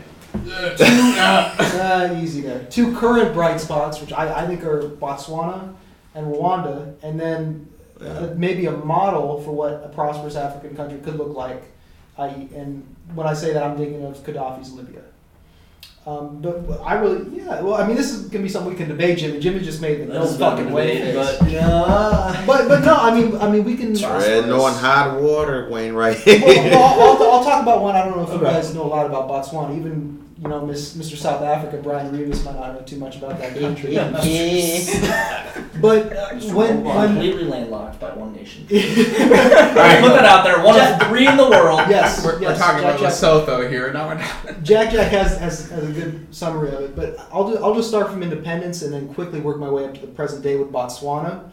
Uh, so when Botswana got independence in 1966, which is about the same time a lot of the Sahel countries got theirs, it, it was the second poorest country in the world. I mean, Botswana is about the size of Spain. It had 12 kilometers of paved roads, 22 college graduates to manage the whole government, and no hospitals. Like this, it was worse than Afghanistan, if, if that can be believed. And you It's know- not believed. For it's, it's, it's possible. It, it can get worse than At Afghanistan. least Afghanistan At- had at- opium. No, alright? at the time, Afghanistan was more wealthy and prosperous than Oh yeah, they had the, the opium and the ATTA. They were all right. And, and even worse than, than this regarding Botswana, we can talk about Afghanistan later. Uh, there was no formal economy, so it was all subsistence farming and then herding. That was that was it. There was nothing was- else. But that was because back then, when Botswana was still a colony, the main thing that was really giving it any profit was the railroads going it up to Zim- to Zimbabwe or Rhodesia, however you want to call it, in Zambia. There really was nothing else. It was a transit that. zone. Yeah, it was, it was Yeah. basically a transit zone. Like literally, literally, Cecil Rhodes wanted the territory for a transit area up to the, up to uh, Alexandria. But but even like with this bleak past behind it, you look at Botswana today. It's the world's largest producer of gems, specifically diamonds. Um, it's one of the only. It's of only like a handful of middle-income countries in Africa. Botswana is one of them. Rwanda, I think. Not Rwanda. There's a couple more. That's not surprising. It's right next to the Kimberley mine. But, but there's a reason it's there, and I'll get to that. Go ahead. when okay, so how many of you guys grew up around a Native American reservation? Puyallup Indian tribe right here. Onondaga, New York. shout, shout out to Onondaga County. Um, but what is one thing, um, if you grew up around a Native American reservation, that happens in those areas that is Fireworks, alcohol, drugs, gambling, lack of taxation? and lack of taxation. That's the big thing. So when you look at Lesotho or Botswana or these these, I guess I don't want to call them a microstate. I think I might be doing them too dirty. But you start to see that their economic interest a lot of the time is just being contrarian to their neighbors, and that ties a lot to their success. Exactly. Is it sustainable? Most of the time, it is. Yeah. It's, it's not a bad thing. We don't hold them against any particular policy. But when you become a viable free tax zone, as it were, that's going to go into your favor. When you can look at investments around your neighbors and no one else can buy into, why wouldn't South African uh, businessmen try to influence the like the politics in a landlocked country that essentially is secured by Brian Revis's army? but Botswana's, and you're right, South African businesses did come up into Botswana, but my point is Botswana, specifically the, the leader, the first president, uh, Sir Seretse Khama of Botswana, he was able to play those interests off better than anyone else. What he did is he he said when Botswana gained independence, we are going to keep these foreign interests here, and they are going to train local workers. And once those local workers are trained and educated, then we will start phasing these countries out. And he was able to do so very prudently. Um, and one of the reasons he was able to do it is just right from the start, he was one of the few African leaders who completely rejected Marxism as like a dominant philosophy. He said, "This is not going to work for us. We need to adopt low import tariff rates, low corporate income taxes, and we need to maintain the rule of law that Britain introduced to us." So he kept a strong judiciary, strong legislature, uh, as far economy did, and he did not try and consolidate power behind himself as the executive. So he was able to implement all these reforms, and in addition to that, he was able to entice uh, mining companies, De Beers, right? All these, all these, all these Boer and, and, and South African companies to come in, look for new uh, resources, copper, tungsten, nickel that were in Botswana, and he was able to say, look, we'll give you a fifty percent share, and then we'll we'll split up the rest uh, of, of the investment um, shares amongst different holders. And Khama, he never originally like with De Beers, right? He had I think Botswana had like a five percent share of the whole enterprise, and over time he was able to get that up to a fifty percent share. So Botswana now owns De Beers, and they've called it a different thing. They own that company. But my point is, Botswana was able to work the system in a way that no other African country has been able to do, and they've gotten prosperous. I think their they, their GDP per capita is like what I think eighteen thousand five hundred dollars. Like that's More very yeah, that's Yeah, very. I mean, and that that that model has. I don't know if other African countries can replicate it, but it's something they should look at and say, "Damn, we should maybe emulate this a little bit." Yeah, and then I was going to allude to that. Like you have nations, like for example, uh, use the Congo for example. You had Mobutu Sese Seko from 1970 to when he died, and he, when I say pillaged the Congo, but that was because he played, unfortunately, the Cold War game Yeah, um, didn't really care about um, really developing the Congo for so long as that his external supporters, uh, who I won't name, um, name them, snitch. who I won't name, um, kept him in power because of the resources that the Congo possesses. Um, the same thing can be said in the way of Nigeria. Nigeria, for the most part, post independence, have always been under some sort of military as dictatorship, where their political institutions, same thing with the Congo, same thing with a lot of these nations, their their political institutions are kept weak intentionally, so that the executive, their cronies that are in these strategic sectors like mining is very crucial um, across Africa. Um, they're able to essentially stuff their pockets um, and don't really care about development in the sense of, let's say, Botswana, for example. Um, with all the non-government organizations that are in like the Congo, um, and just this notion of a re, you know the resource cor- uh, curse. So basically, what a resource curse is that you have so much beautiful mineral resources or lucrative resources that you're prone to fall into major instability. Now that's not always the case. Look at Saudi Arabia, um, but in Africa or in a lot of the global South, it unfortunately tends to be the case. So although Botswana is a very good a very good example of an individual who was able to observe um, the the notions of what prosperity can what prosperity the rule of law can bring looking at the unfortunate conditions of other African nations as being victims of direct Cold War tampering between the Soviet Union and um, the United States is where is how we got to the predicament that we're in now. Look at Angola. Um, yeah, and I'm not saying that every African country could have turned out like Botswana. What I am Mhm. saying is a lot of African leaders, when independence came, these leaders they chose ideology over pragmatism. mhm. They said we're hitching our we're hitching our wagon to somebody, whether it be uh, Marxism or something else, and that really doomed them to the situation they're in now. And, I- and I'm not saying this is perpetual. Like I'm saying, I'm putting Botswana up as a case study and saying Africans can do this. It's possible. Yeah. And no one knows about Botswana, that's why I'm bringing it up. So, what do you got, Brian? Well, like you just said, with the a bunch of African nations, like when they were all becoming independent, it was literally in the middle of a Cold War. So they saw the dollar signs from either side and just said, "Hey, we support we support communism, we support capitalism," and then they got dollars from either the U.S. to Russia. Um, Botswana, was Oh, real man. quiet about it. They they were they were very friendly. Not I won't say friendly. They were not Oh. friendly with South Africa. Well, They this were- is the thing I they- want to say with Botswana when it comes to South Africa. They used heavily the South African markets to be able did. to raise their economy. But the thing that sacrificed them for that was actually they could not say anything against South Africa or its apartheid. Out of the many countries, whenever South Africa did something, it could be the Sharpeville massacre or Mm-hmm. any other event. The two countries that never said anything were Botswana and Malawi. And that's my point. They chose pragmatism over ideology. They were like, okay, this is a bad thing, human rights, yeah, yeah, yeah, but we got to be quiet about it to maintain our sovereignty and our prosperity. Is that a bad thing? You, some, you might think that's a bad thing.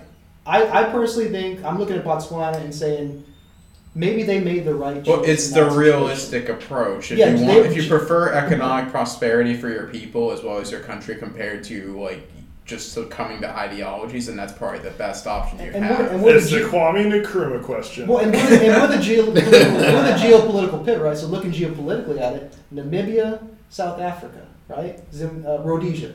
So Botswana had to make that choice. They, they were enclosed on all sides by regimes which might not look too kind. actually one thing I do want to talk about. well, maybe, but Jack, do you have something to add to that before we go back to Brian? Kind of. I just have something about the successes of certain African states. Mhm. And so I had a very interesting conversation with a man in Dubai this summer who was from Gambia. And from for those listening who don't know where Gambia is, it's a tiny little country in West Africa. it's a river, right? Uh, literally, yes. It's It's about the mouth of it's, the it's river. literally it is literally about um like two miles maybe north and south of a river. Uh, the United States, for example, is eighty-seven thousand times larger than Gambia. Um, that's not the point. So what he told me, and it makes perfect sense, was that Africa is full of. I mean, it's a population center of the world. There are so many of the most populated Nigeria and Egypt, for example, giant countries population wise, and they're cheap labor, but a lot of them are uneducated. And so it makes it very easy for these European or Western nations to come in and say, "Hey, I'm educated. I want to do this. I want to har, you know, I want to harvest your minerals, your diamonds, what have you." And the people listen because they're going to end up making more money from that than they would from anything they do on their own because it's largely subsistence farming or trading. And so what he told me that I found so interesting is he goes, what Africa really needs is they need successful people from these countries to go to Europe, to go to America, and to get a proper education, and come back. and then to come back mm-hmm. and direct their people on a correct path. They go, we're, we're, we're not, you know, we're sick of listening to, to, to, to white people, to Westerners coming over here and telling us what to do because we ultimately just end up getting taken advantage of.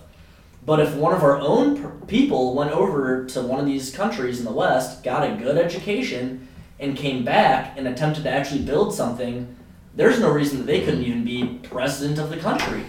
There's that was um, eye opening to me. There's I'm literally blanking on his name. Um, is the Nigerian billionaire, and he's literally it's like eleven billion dollar project where he's literally re- trying to revamp the Nigerian energy infrastructure, Aubrey, find his name. and Yeah. he's literally Look like, it up, Buzz. Yeah. I'm tired. Basically, essentially what Jack Jack just said. Why can't we do it by ourselves? It's our resources. It's our country. Um, these are our afflictions. Nigeria provides at least seventy percent of the energy resources West West Africa needs, and he sees this um, as not only trying to revamp the refineries, uh, but also looking at developing power plants, looking at electrical grids to provide more energy to northern Nigeria, which honestly would diminish the the presence long term wise of Boko Haram. If you provide these opportunities, even as basic as electricity, uh, which could then go into further industrialization schemes, then the power of these insurgent organizations over time will diminish. Now, granted, that just make you their prime number one target, but he's so far as putting his own face to name. He's doing the right thing. He's doing the right thing in Nigeria. Yes, where he's like, you know what? I'm, I'm, I'm over it. We're tired of allowing these foreign organ, uh, these foreign companies to come into Nigeria. They do not uphold environmental standards. Um, they eli- they essentially take away our minerals, our resources. They give us the scraps. It should not be that way. And so he's utilizing his money to revamp the entirety of Ni- Nigeria's security um, apparatus, which will, in general, um, assist in transforming Nigeria into the power that it actually is. I sort of lost my train of thought. Well, okay, you lost it. Hey, hold on just a He's second. looking at a picture of Botswana. yes, I am. I was thinking of trying to go back to Botswana a little bit. The one thing that actually, a story I just remembered, which gives me a little bit of hope, was actually in 2019 when I went to Japan. Because when I was there, I met a, I actually met a Rwandan citizen who what who sp- well obviously it's Rwanda they speak English over there. But no he but no he was very. I remember him being very smart. We had a very good conversation and stuff.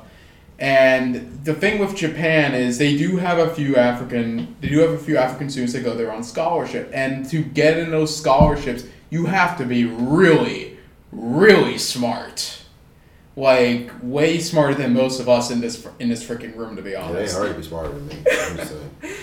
but no, that I would say that gives me hope for what Samaj is literally talking about, where you need entrepreneurs to go into Yeah, the countries of their origin to and, and it sounds make like that's changes. it sounds like that's starting to become a thing.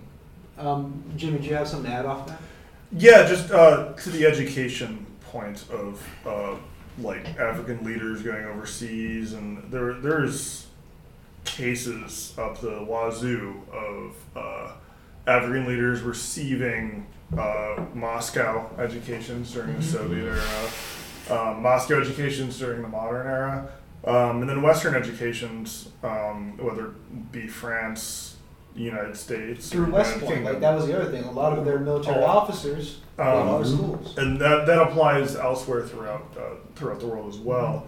Um, they have not always translated well. I believe what Samaj was alluding to earlier, um, and please correct me if I'm Yeah. wrong, was the idea of getting someone that wasn't necessarily wholly politically or militarily or militar- militaristically politically focused, and getting someone that was generally trying to improve like an economic infrastructure of a country and then maybe thinking about politics as a secondary feature of that. So I want to build off that, and we're going to stay in East Africa for you. Oh, Another lord. success story, and I'm going to argue this, and you guys can argue if you don't. Rwanda.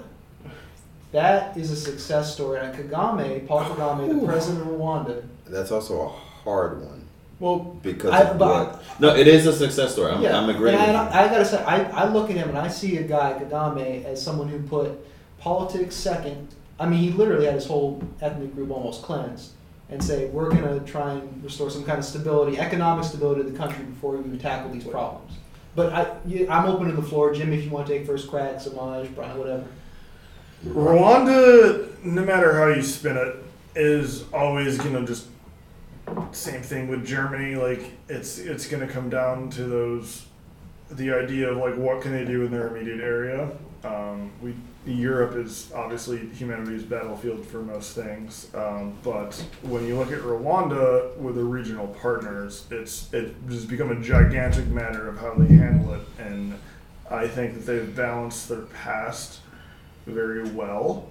Um, and the ethnic tensions as well. It's just if it's sustainable, and they have been susceptible to a lot of the border problems that their neighbors have as well. So it's Mhm. not it's not this peachy keen relationship. No, it's not. Um, economically, they have developed, Yes. but that has made them more of a target. That, that's true, and, I- and I will say, I will qualify my statement about being economically prosperous. I don't know if I said that, but I will say that their Rwanda's GDP per capita is around like twenty one hundred. Oh, uh, and you know, and that's compared to the world average, like seventeen thousand dollars. So I mean, they have a ways to go.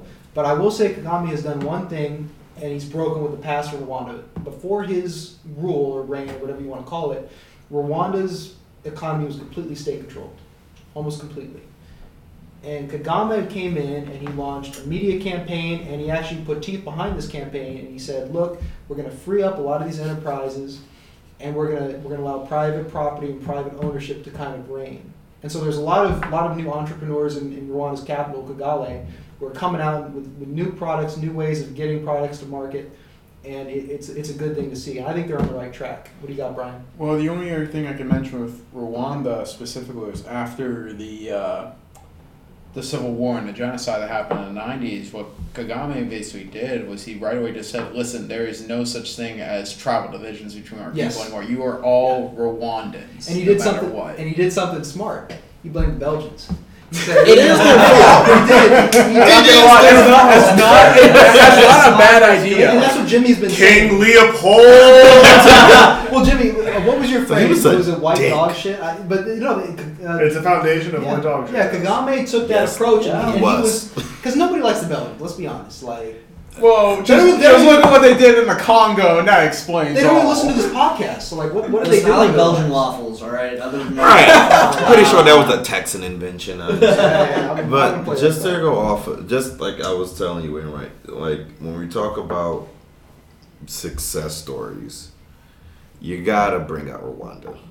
Yeah, no kidding. I mean, a, within a hundred days, damn near a million people died right, hmm with machetes. right. Not even Not- small arms. Not even small machetes, I can't even imagine. door to door. Yeah. What's? Man, woman, children, didn't matter what age you were, and your bodies were left there to be eaten by dogs. What's that like? 1.5 million, I think. We don't even know. It's but it's mind-boggling. but to come from that, and that's why a lot of people. I remember, I was in a. Um, it was some sort of like a foreign affairs symposium, like a, a A session, and somebody who tried to proclaim was an expert had the gall to say that oh, United States didn't have the amount of resources to intervene in both uh, Yugoslavia, uh, well, the Bosnian War and Rwanda. I said, I immediately I raised my hand. I said, "Excuse me." I said, "So let me get this straight. Get his badge number. No. I, I, I, will, I will, let me get this straight. The hegemonic authority.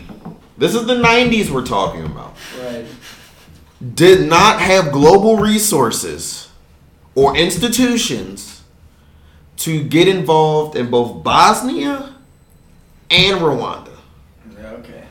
Okay, right. that's what we're talking about. Well, S- Samaj, there's your first problem. You didn't come to the pivot.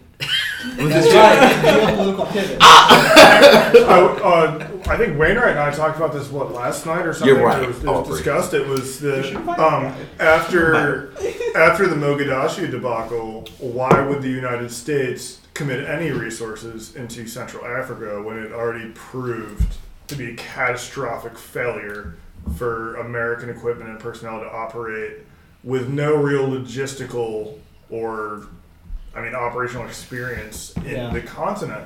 And I mean, yeah, it's fucking horrible that there's a genocide going on, but that really challenges the international community. Should the Amer- like should the American participation in that be challenged? I would say yes, absolutely. We always should because we're held to a higher standard, and I firmly believe like like from like at least my own personal philosophy that yeah, like we we need to intervene appropriately to these kind of situations, but from a military standpoint, how are you going to kick your your resource over to Lake Victoria? You don't. I get that. yeah, It's the notion of the UN being useless. one, and you had two particular countries who have vested interest in this particular genocide. Unfortunately, one is Belgium, and the other one's France. Hmm. They both could have did something through the United They both had ties, and they both had ties to that. They country. both had ties Oh, to the yes. country. They both were there. Right. Literally. Oh, They were the literally Yes. there. And all they did was just take out their citizens. before Took the out the citizens Right. and then told the UN nations, stand back, do not, or Don't the do peacekeepers, anything. don't do anything unless maybe they would do it to you. And UN peacekeepers got killed, and they still didn't do nothing. So my point is this: if you see, we're looking at Rwanda, and you see this genocide as go as horrible as it was, And you have these institutions, you have these, um, and this goes back even to um, even down to what Boko Haram stands for. Um, that you have these instances such as the genocide where you you have the notions or the ideological um, understandings of what the West is supposed to stand for, and here you have this human catastrophe going on, and you intervene in Bosnia, but then you don't even let alone say a, a peep about what's going on in Rwanda now we're we're seeing that in some of the talking points of a lot of not just American adversaries, but even non-state actors. What? Go ahead, go ahead, Aubrey.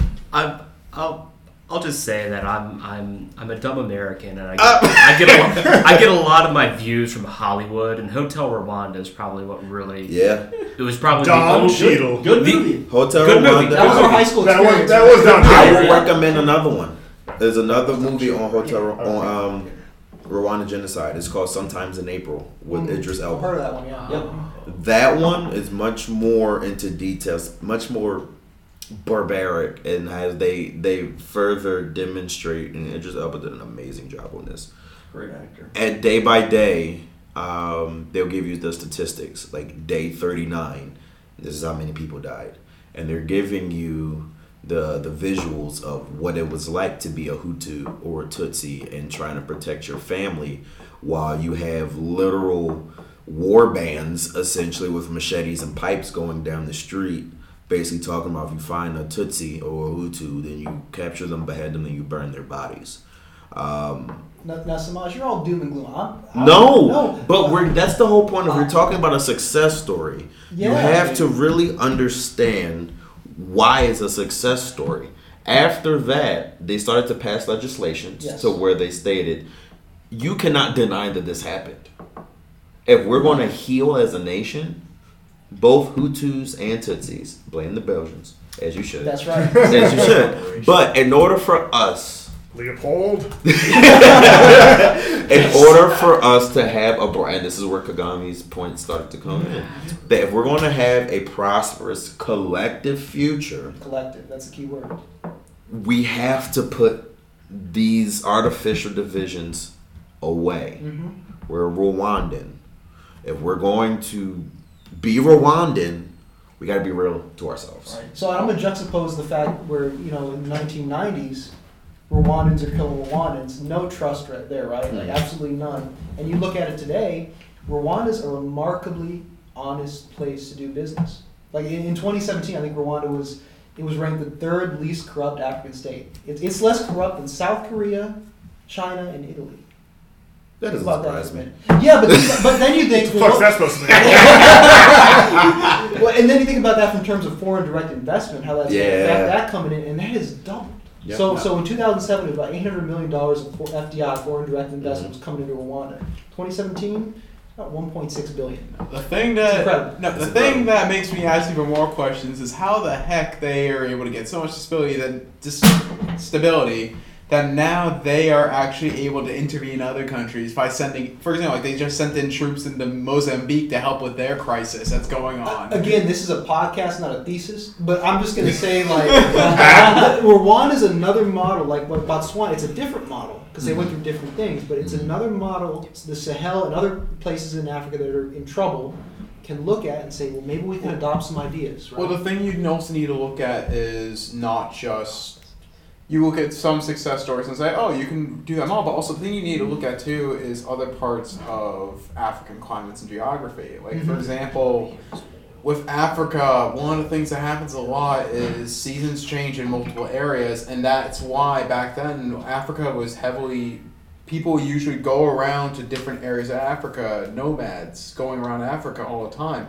And that's the thing that some of these states are preventing now because one area would be rich for me rich with resources and with farming land for a few years and then once the rain season passes and goes to a different area that area becomes dry or droughts it's one of the problems of africa for why it doesn't it can't fully prosper compared to maybe the united states or europe is changing weather patterns all over the continent which is which is what I think we've been talking about throughout the podcast. you know. Right. With, with the Find- Sahel, even Yeah.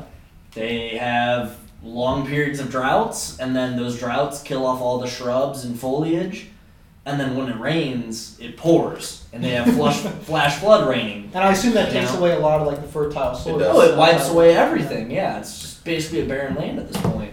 But you know, to that point, and even to our point, we're talking about Islamic jihadists, and then your point about the um, the notions of Rwandans. I just found this um, Washington Post article from 2002 from the Rwandan Mufti, Mm. Oh boy. and This will be no, interesting. he said, "We have our own jihad, and that is our war against ignorance between Hutus and Tutsis." Tootsies.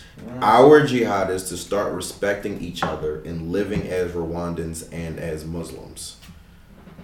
I mean, listen, if Go ahead, JJ. if you're gonna do anything like to unite two warring parties under the banner of one nation is a genius move. It was definitely the best thing that could be done in the Rwandan case, true. for sure. And I think that's why you've seen them prosper the Right. way they have today, is because, like we've already all Mhm. said before, they set aside their intertribal, inter, you know, Even religious. Right, even their interreligious strifes, and just said, you know what, we're all Rwandans. Right. And now they're doing hydropower initiatives. Um, all kinds of infrastructure projects. yeah. Literally, like they're. But then again, they're although they are prospering, their main problem is their border with the Congo, and the Congo with uh, blood diamond smuggling, um, with especially in eastern Africa, eastern Congo, um, you do have Islamic jihadi organizations. You do have uh, remnants of organizations that look up to people like Joseph Kony. Um, uh, they do human trafficking, etc. So Rwanda does have a border problem with the Congo. However, Paul Kagame has been able to essentially understand that, um, but put Rwanda's future still at the top of his priorities. Last time I checked, doesn't Rwanda fund some of the insurgents that operate in the eastern Congo? Yeah, yeah. that's and that's that's a Yeah. foreign. Po- I was just talking from a domestic. That's a standpoint. foreign policy from, issue. from foreign for from them. foreign policy. Rwanda's doing a lot of stuff. uh, Many of Questionable. think would be imprudent. Yeah. not even questionable, but imprudent for them. You had to ruin the mood, Brian. No, no, you are, you He mentioned it, so I feel like I had to mention that no, point Brian, too. Brian, you're correct. Every regime has good parts and bad parts. Damn Leopold. And, and I'm gonna, and I'm gonna bring this into my third into my third case study of, of an African success story, and you guys will all disagree with me. Gaddafi's Libya. No. I wouldn't I don't, I don't Gaddafi. disagree. I wouldn't disagree. I'm just- hear me out, before, and you guys, you guys, you guys have good opinions. You guys Wayne, right, you're a bad person. Oh, that, that's never been debated. I'm just gonna drop some numbers. Drop so the numbers, when Wayne. Gaddafi took power in Libya, literacy rate rose from 10% to 88%, Mhm. roughly. Infant mortality rate fell from 125 to 15 deaths per thousand live births. And in 2010, you know, the, the year before he went down in flames, Libya's estimated GDP per capita was about $12,000, which is among the highest in Africa. And I'll, I'll do one more thing. There was a human, uh, there's a human development index that the UN runs. In 2010, Libya's human development score was higher than Russia's, China's, Ukraine's, Romania's, and Serbia's. So they something, whatever Gaddafi was doing there, he had improved the country in certain areas, which a lot of Libyans today in the country would say, "Man, we kind of want that back." Yeah, he got his son.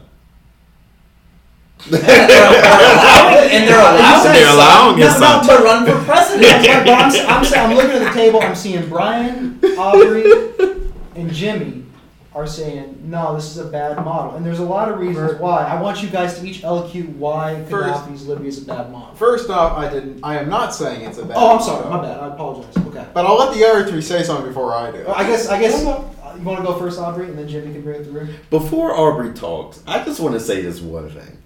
Last time, The views of Aubrey this looked- podcast are not uppers other than like one. Aubrey looked like he was recently fired. Oh my God! Yeah. Like he came in just disheveled. Yeah. Okay. No, we need to see him loosen. Like he was hurt. Now No, no, no. We need to see him loosen the tie, and No, no, we this know. is great. Aubrey, look, we had a great day at the office. I want to hear what you. Now he got a new job, and then No, you better come to five. Let's see. What, why Go ahead, do you- Aubrey. Power why do stripe tie. Why do you think Gaddafi's model is, is a bad what it model for the African countries to follow? Uh, because it's still, in some sort of way, uh, impressed with co- by coercion. Because Yeah. Gaddafi was still just an awful tyrant, Yeah. and it's just something that morally I'm perpetually against, no matter the cost. Uh, and that's mo- mainly my only reason. He was certainly corrupt too. I, I didn't mention that, but he's obviously corrupt. Kagame was corrupt too. He's he's had some corruption scandals as well. Corruption's almost endemic in Africa, unfortunately. Uh, Jimmy, do, do you have a specific reason, a big major reason? I do. Um, so, where did all those economic packages and deals come from? Hmm. No, I mean I'm serious. Like, where did they come from? It wasn't in. This was not domestic policy. This was foreign policy. Gaddafi's received a bunch of, and he received them in somewhat goodwill from the West, and it was an agreement to rid himself of WMD projects. Great, cool. Libya's done well um, with those like assured economic packages from the West. What was the result of what happened of that though? He deprived himself of, um, as it were, WMDs. Now he has become a. Now we go to the geopolitical pivot, pivot, pivot standpoint of this podcast. Um, but the reason why it's bad is because a domestically uh, there's still an ongoing civil strife. It's maybe not a civil war, but it's as of the last week or so, it's expected to go back to a civil war status in Libya. Yeah, it's going back. Um, but also, if you're Kim Jong Un or if you're That's a good point. Iran, you have to look at the, at the giant geopolitical situation and say, okay, Gaddafi is a guy that gave up um, WMDs in order to pursue a better domestic policy, which he thought would assure himself of more political security in his country. And the opposite has happened. Got a carpenter's knife. Uh, He wasn't somewhere inserted somewhere unpleasant. he wasn't able to hold the world and hold his people at hostage anymore. I'm not saying that's a good thing. I'm saying that from a point of realism, um, he got. I'm gonna go back to my New York roots. He got mopped.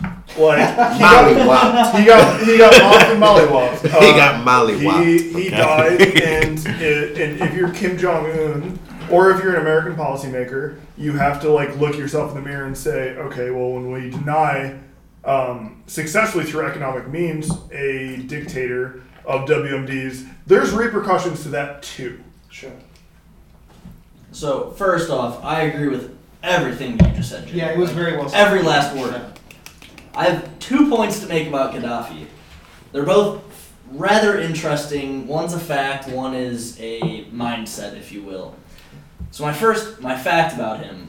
Everyone in this room, we know someone who was next door neighbors with Muammar Gaddafi. Muammar Gaddafi owned a five million dollar mansion in Seaside Cliffs, New Jersey, Hey, Oh God, no. in which You know what? I'm glad he's dead now. he originally, he originally wanted to buy a he wanted to buy he wanted to buy an apartment or house in Manhattan, but found out that there weren't backyards there for him to sleep in his bulletproof tent.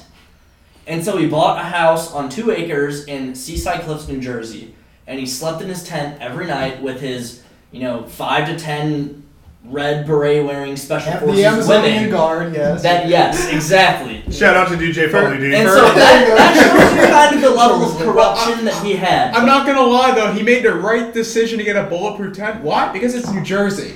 Fair That's enough. fair, But yeah. the second point that I found fascinating is when I was traveling through the Middle East and North Africa this summer. on I, oh, Camelback. He was on Camelback. however, trains, planes, automobiles, There you go. camels. Jack Jack the Bedouin poet. Yes, exactly. And The so better one. I asked people about this because I'd always studied this in undergraduate about Muslims and Arabs sticking with other Muslims and Arabs no matter what. Mm-hmm. And so I asked one of my friends over there, he lives in Amman, and I go, What, you know, what do you think of Osama bin Laden? Um, what do you think of Muammar Gaddafi, Saddam Hussein? And he goes, Obviously, I never supported them, like what they what they were trying to do and their cause. But at the end of the day, you know, we're all from the same blood. Who and who is this gentleman? I'm sorry, I, I missed it. A friend of mine from Amman, from Amman, Jordan. Okay. And so the, the I love interesting Oman. Well, it's some beautiful. But the, the interesting thing about it is, is that Muslims and Arabs will always support other Muslims and Arabs, even if they're wrong. well, if they're attacked from outsiders, if it's if it's an internal. Exactly. If it's in, which is why Gaddafi, in a sense, was kind of it was okay the way he got killed because he got killed Bye. by fellow Libyans. that's a good point. But with like Osama bin Laden or Saddam Hussein, people in the Middle East still to this day have gripes uh, with America over the way in which we killed those people, because a lot of them thought that they should have been able to kill them.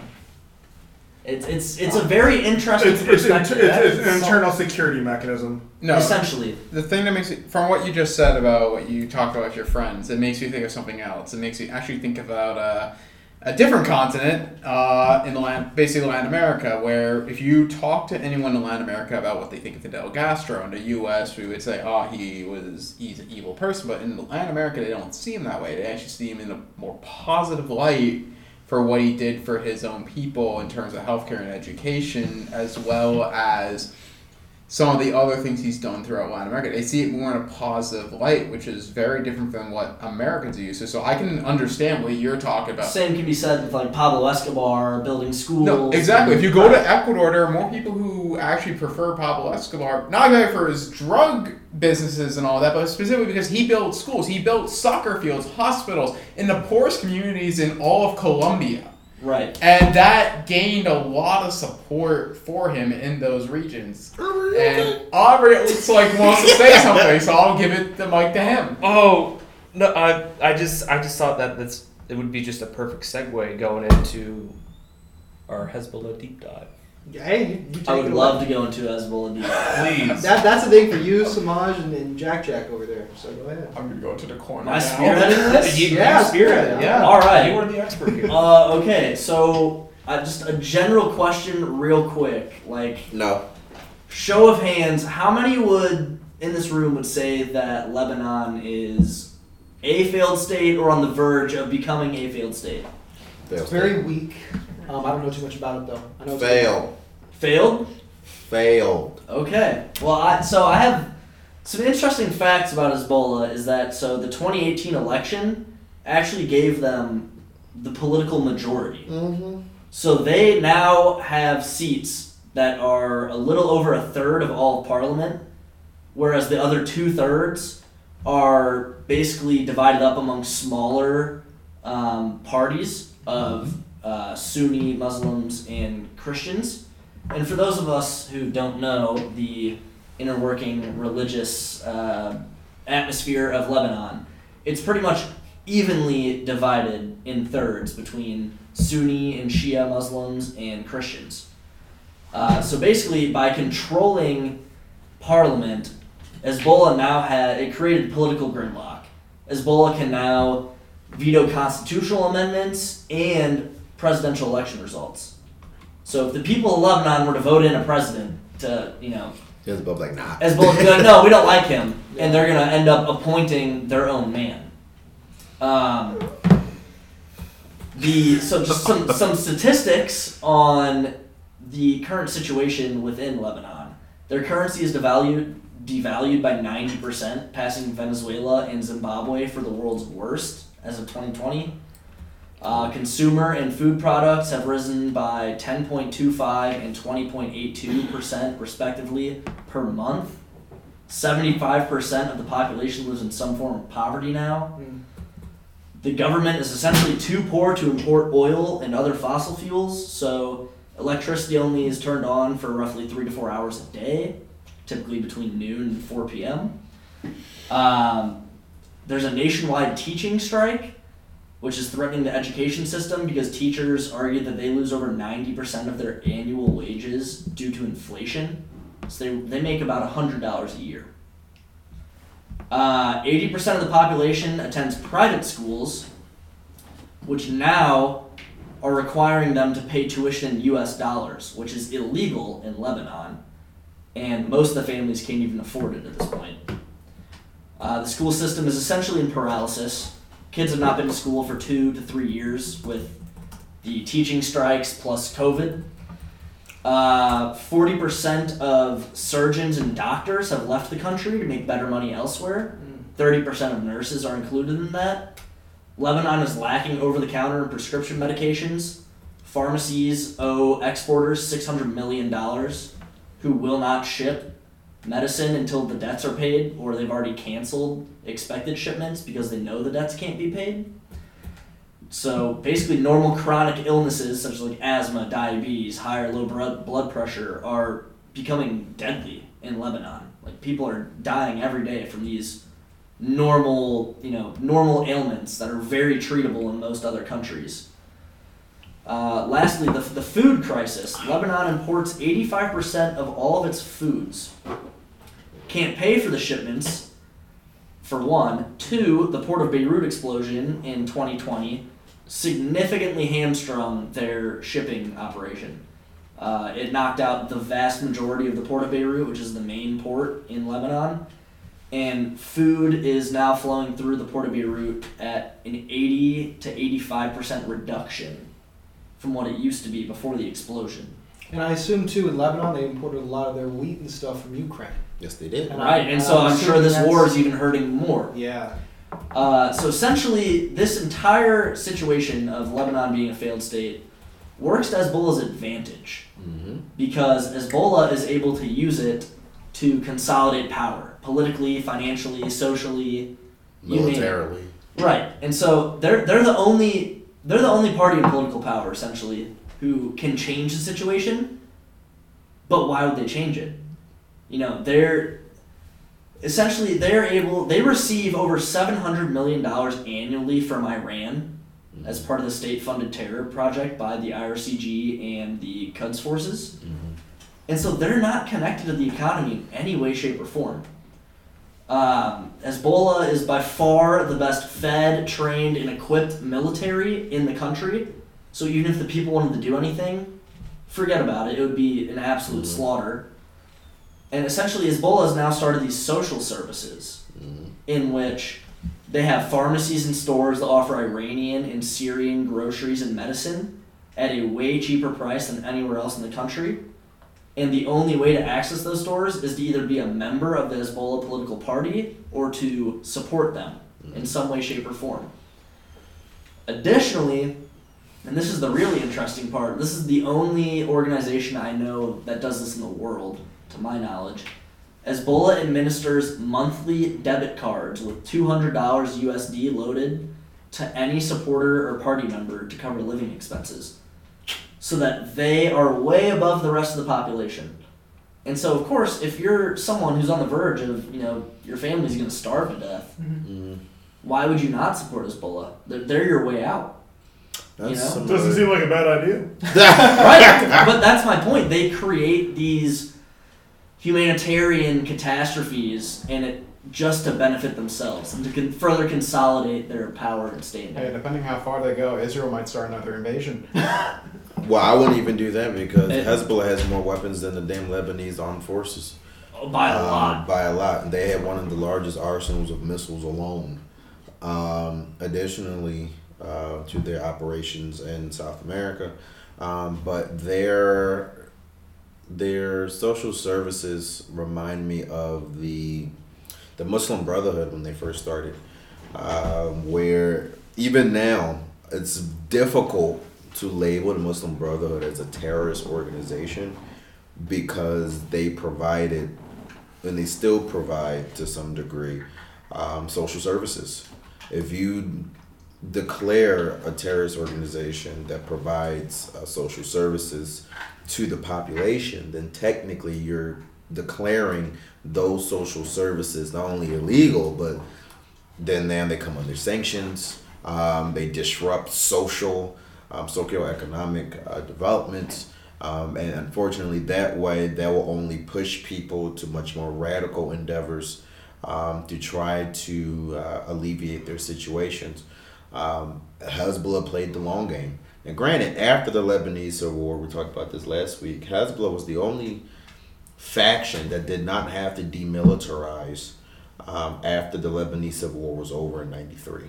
They were the only faction that were allowed to keep their weapons. Um, and at that point, that's when they started to really redevelop themselves into part of the, the Lebanese state apparatus. Um, like we said last week, Hezbollah, Hezbollah is, is interesting because some days they'll confess their allegiance to Iran's Ayatollah, other days they won't. Sometimes when they have their rallies, um, depending on what the what the day is or the or the, the event, they'll you know profess like oh we have full allegiance to the Ayatollah, but then technically Hezbollah has their own mini Ayatollah. Um, that they essentially, when it comes to domestic politics, he's he has the significant authority. But when it comes to regional geopolitical um, policies, then the Iranian Ayatollah IRGC Quds Force, which is the Iranian Revolutionary Guards Corps, um, that's when they follow their lead. Um, it's just it's interesting because you see Hamas doing the same thing with social services. Um, and when you target, you know, Hamas as a terrorist organization, the best way to really take that cancer out, cancer out, you have to develop Palestine. You have to. That's the only way to destroy Hamas.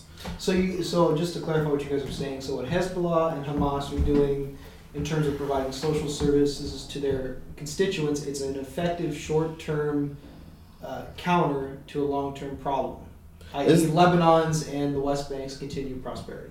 Or Yeah. So, time to that point, speaking of Hamas, because it's very similar, but Hamas is a little more tricky about it. Um, and I, I'm sorry if I piss off any, you know, Arab listeners here. Um, I'm not a Hibbu, but uh, Exactly. you know, basically what Hamas does is they hide weapons, Mhm. um, rockets, mortars, you name it, in mosques, Mhm. in hospitals, and then when and and people will be in there, and then when Israel hits it with you know a smart weapon of some sort, a guided rocket, what have you, they get pissed and they blame Israel, but. Israel's very good at sending in teams after the fact to make sure that they hit a good target. And I think it's like 93% of the time, it they end up finding leftover munitions of some sort. It, it ends up being a weapons depot. hmm But what it allows Hamas to do is say, oh, you killed innocent civilians. hmm When in reality, you had missiles and weapons and ammo inside of this mosque or hospital that got hit. And then what they also do that's sneaky is there's a huge smuggling tunnel system underneath of Palestine and Israel. And Hamas is very good at smuggling in. There's a people call Palestine the world's largest open air prison. That's its name. You have a mm-hmm. naval blockade, air blockade, land blockade. Nothing's getting into it. And so Hamas will smuggle in food, water, any other like humanitarian aid, and administer it amongst the public and say, "Oh, listen, you know, look, we're giving you this aid because we care about the population." hmm And that's why the population still supports them, which is the crazy part, is because they think that they're their saviors, not the ones that are causing the situation in which they live in. Right. And it's very similar to Hezbollah. The Houthis do the same thing in Yemen, Mhm. funneling UN aid from ports to areas they control. Iraqi insurgency did that as well. Exactly. It's it's all it's rampant throughout the Middle East and North And I'm glad you're here, JJ, because I know last week we I brought up the question, and we can kind of end it on here because we've been talking for over two hours now. what, what's the Uh, time actually? I'm just curious. Two hours and 13 minutes. Oh, God. uh, we'll leave it at. I'm gonna, and we can talk about this last question. Last week, I had brought up the notion of what if a time comes that these client proxies of Iran come to the notion that they no longer need Iran, what would because we kind of see this in some in some ways. Houthis are able to do cyber attacks. They're able to produce their own ballistic missiles. Their own. They're able to produce their own drones. Same thing with Um, Hezbollah. same Very, thing very with Hezbollah. complex organizations. Exactly. Um, they're deeply now ingraining themselves in their own particular nations. Uh, Houthis and um, in Sana'a, um, you know Hezbollah in Beirut, um, and then Hamas. Um, even the notions of the the, the Iranian components of the popular mobilization forces in Iraqi's government now, um, or even Syrian Hezbollah now with Bashar al-Assad. Um, and the notion that these proxy organizations no longer become non-state or even semi-state, but full state forces, uh, which now have to take care of constituents outside of their main base of support. What type of stress do you think that would put on at least the IRGC Quds force, where essentially they've created their own monsters in the region? It's, honestly, it's a very interesting uh, question. I've, I've thought about it a little before because you're already starting to see it with Hezbollah in Beirut. Like I said, they've consolidated political power. Uh, if it weren't for the fact that they rely, if it weren't for the fact that the economy of Lebanon was, I mean, just worse, you know, just one of the worst on earth. Worse than Actually, is- Botswana's, yeah. is Worse the than worst New on Jersey. earth. Worse than Worse than Jersey. Jersey. Hezbollah could declare themselves as their own government, but they rely on Iran, the IRCG, and the Quds Force for funds in which they can still operate. Mm. And I think you see the same thing with the Houthis. If they were able to establish their own, you know, Mhm. d- depending on the day, they're either in northern Yemen or southern Yemen. Mm-hmm. But if they were able to establish their own individual state, I think you'd see the same thing. It would just, it largely depends on the financial aspect. I think they have the capabilities militarily to carve out their own roles, and in some instances, even politically. But to answer your question about the kind of stress that it would put on Iran, the IRGC, and the Quds Force, I think it would be immense.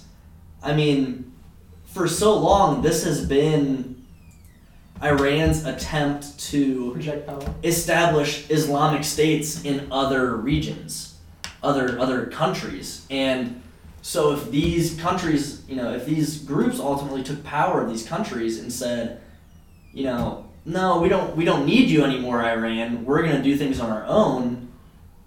Iran has put all this money towards this group, and by the way, I mean Hezbollah has gold mining operations in Mexico now, in Venezuela. I mean, they're the most global organization by far in terms of finances and operations. And if you saw someone like them break away from Iran, I'm sure Iran would be pissed. I mean, they have spent uh, probably at least a trillion dollars Lots of It's sweat lot. equity. I'm to, to finance this entire operation across numerous organizations, and it would be all for naught if they gained enough power that they felt comfortable breaking away from them completely. I'm gonna let Brian get the last word. I think my final question before uh, we all wrap we wrap it all up is with if Hezbollah just decided to break away from Iran, do you think Iran could really do anything about it?